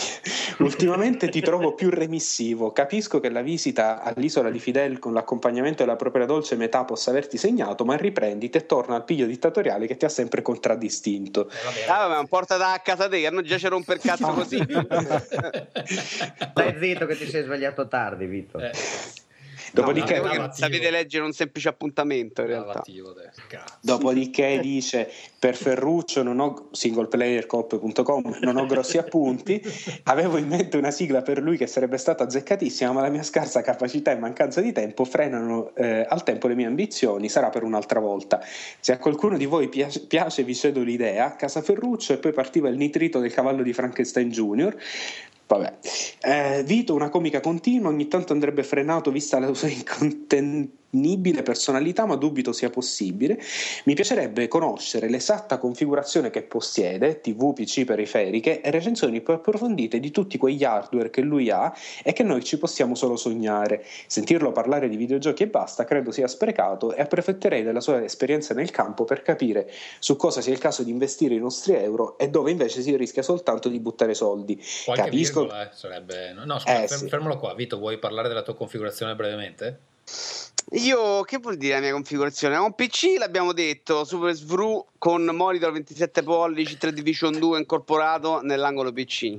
Poi nel salone abbiamo Wii, PlayStation 3, 360, eh, e beh, TV 46 pollici. In camera letto abbiamo Wii, 360, PS3, 40 pollici. È tutto vero, purtroppo. Ma ascolta, il Macintosh Aspetta, non- aspetta, portatili, scusa, portatili. Ah, i portatili Mac Vita al momento non è in pre-order, però vabbè, poi abbiamo il PlaySit con eh, il visore 3D anche, che sto usando pochino a dire la verità. Ma... E poi Cioè, scusa, scusa, computer portatili? Computer portatile no, l'ho venduto per colpa dell'iPad. Cioè, non me ne Cioè, facevo proprio più Mac, ok. nulla. Non Non ho più portatile, no. iPad 1 non ce l'hai più. No, l'iPad 2. Ok. Ma la- questa roba la vendo a familiari quando, quando decido di cambiarla. Va bene, eh, spero che questo chiarifichi un po' la tua incontenibile ricchezza. Ehm, dopodiché, ultima frase, Ferruccio? Sì, beh, eh, spero di avervi dato qualche spunto, mi complimento, mi complimento con quelli che collaborano a Players e vi auguro una felice prosecu- io, praticamente. eh sì, vi auguro una felice prosecuzione delle vostre esperienze. Eh, ci risentiamo. PS, un link parten- partenopeo al piccolo Lucio che vi aiuterà nelle vostre diete. Non so cosa sia. No, non funziona neanche. Sotto ti ho messo quello vero. Penso che sia il piccolo Lucio che canta A me mi piace Nutella. Che è un video che è andato alla, alla grande tra me e miei Vabbè, la mettiamo in coda alla puntata, dai, come A me mi piace la Nutella, vabbè. A me vedrò- mi piace la Nutella in coda alla puntata. Vedrò, vedrò cosa, cosa posso fare. Va bene, amici, abbiamo finito anche per questa volta. Eh, grazie per essere stati con noi. Grazie erano per- due le mail, scusami. Sì, era, la prima è quella di Femto che propone il. Ah, erano separate, ok. Eh, grazie Alessandro, grazie Ferruccio, eh, grazie Vito, torna pure nel tuo regno tecnologico eh, riservato ai più abbienti. Eh, E grazie Michele, amico ingegnere che ormai ci abbandonerà di nuovo avendo scoperto i piaceri della vita. No, no. Non la Upilu, Upilu. Ci puoi garantire che sarai ancora con noi, Michele? Sì, sì, anche se siete dei pezzi di merda, però sì. e io vado a vedere il dottor Manhattan a Mantova Comics and Games. Esatto, chi vuole vedere il dottor Manhattan dal vivo prenda appuntamento che a Mantova Comics and Games, vogliamo ricordare le date? E il prossimo fine settimana, cioè sabato e domenica, mi sono sbagliato già 12 volte nel dirlo, che credo siano 25 e 26 febbraio. Scusami, con chi gioca l'Inter eh, quel, quel, settimana? Gioca il 26 a Napoli. Ah, ok. Va bene, allora, grazie per 26 gli aggiornamenti calcistici, direi che possiamo concludere. No, possiamo ricordare i contatti però, tipo il blog di Ferruccio, Mm. Sì, che è singleplayercop.com, grazie. il blog del dottor Manhattan. Pescatore di merluzzi.it Eh, dai, dillo adesso, non fallo. Vabbè, docmanhattan.blogspot.com Che ancora sto pezzente non ha comprato il, il dominio docmanhattan.com. Vabbè. Ma c'è tutta una scelta di vita dietro e a spiegarla qui. Sono 5 dollari. Sono 5 dollari. 5 Anche, dollari. anche perché spendo 30 dollari l'anno, l'anno di, di- di hosting di immagini della minchia su Google, quindi figurati se mi fotte di, di spendere i Dai, soldi eh, per... Eh, ricordiamo, fallo, fallo, ricordiamo anche il, non tweet- si il Twitter di Vito no, Iuvara. No, Ma tra l'altro c'è un per- perché. Eh, perché? Perdonami, Perché? ma, Perché? ma infatti cazzi tuoi, ma tie- per- tiene tantissimo per essere una roba di blogger, no? Cioè non salta mai il tuo blog. Eh no, vabbè, il ma blogger è buono. blogger funzionano, cioè ta- blogger o es- eh, tempo che stiamo andando un attimo fuori, cioè erano- blogger è eravamo di Google, fino- ragazzi. Però Blogger quando non muore tutta la piattaforma, che succede un, un paio di volte l'anno e ti cancella tutti i commenti e per un paio di giorni nessuno può accedere e succede la rivoluzione, quando non succede questo in generale funziona male ma funziona in modo stabile. Va bene, grazie per averci... E vabbè, allora il mio account Twitter non lo diciamo. per- Twitter.com barra Vito Iuvara. Okay. Eh, che cazzo. Seguitelo per delle sagaci battute sul mondo dei videogiochi. Io vi saluto, vi ringrazio. Ciao, amici.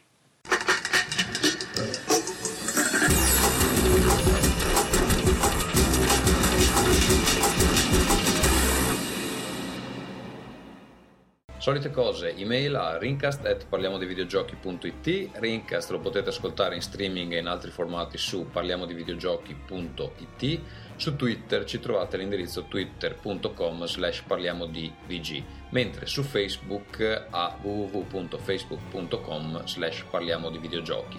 Io vi saluto, vi ringrazio e vi lascio con eh, le note del piccolo Lucio e il suo incredibile hit A me piace a Nutella.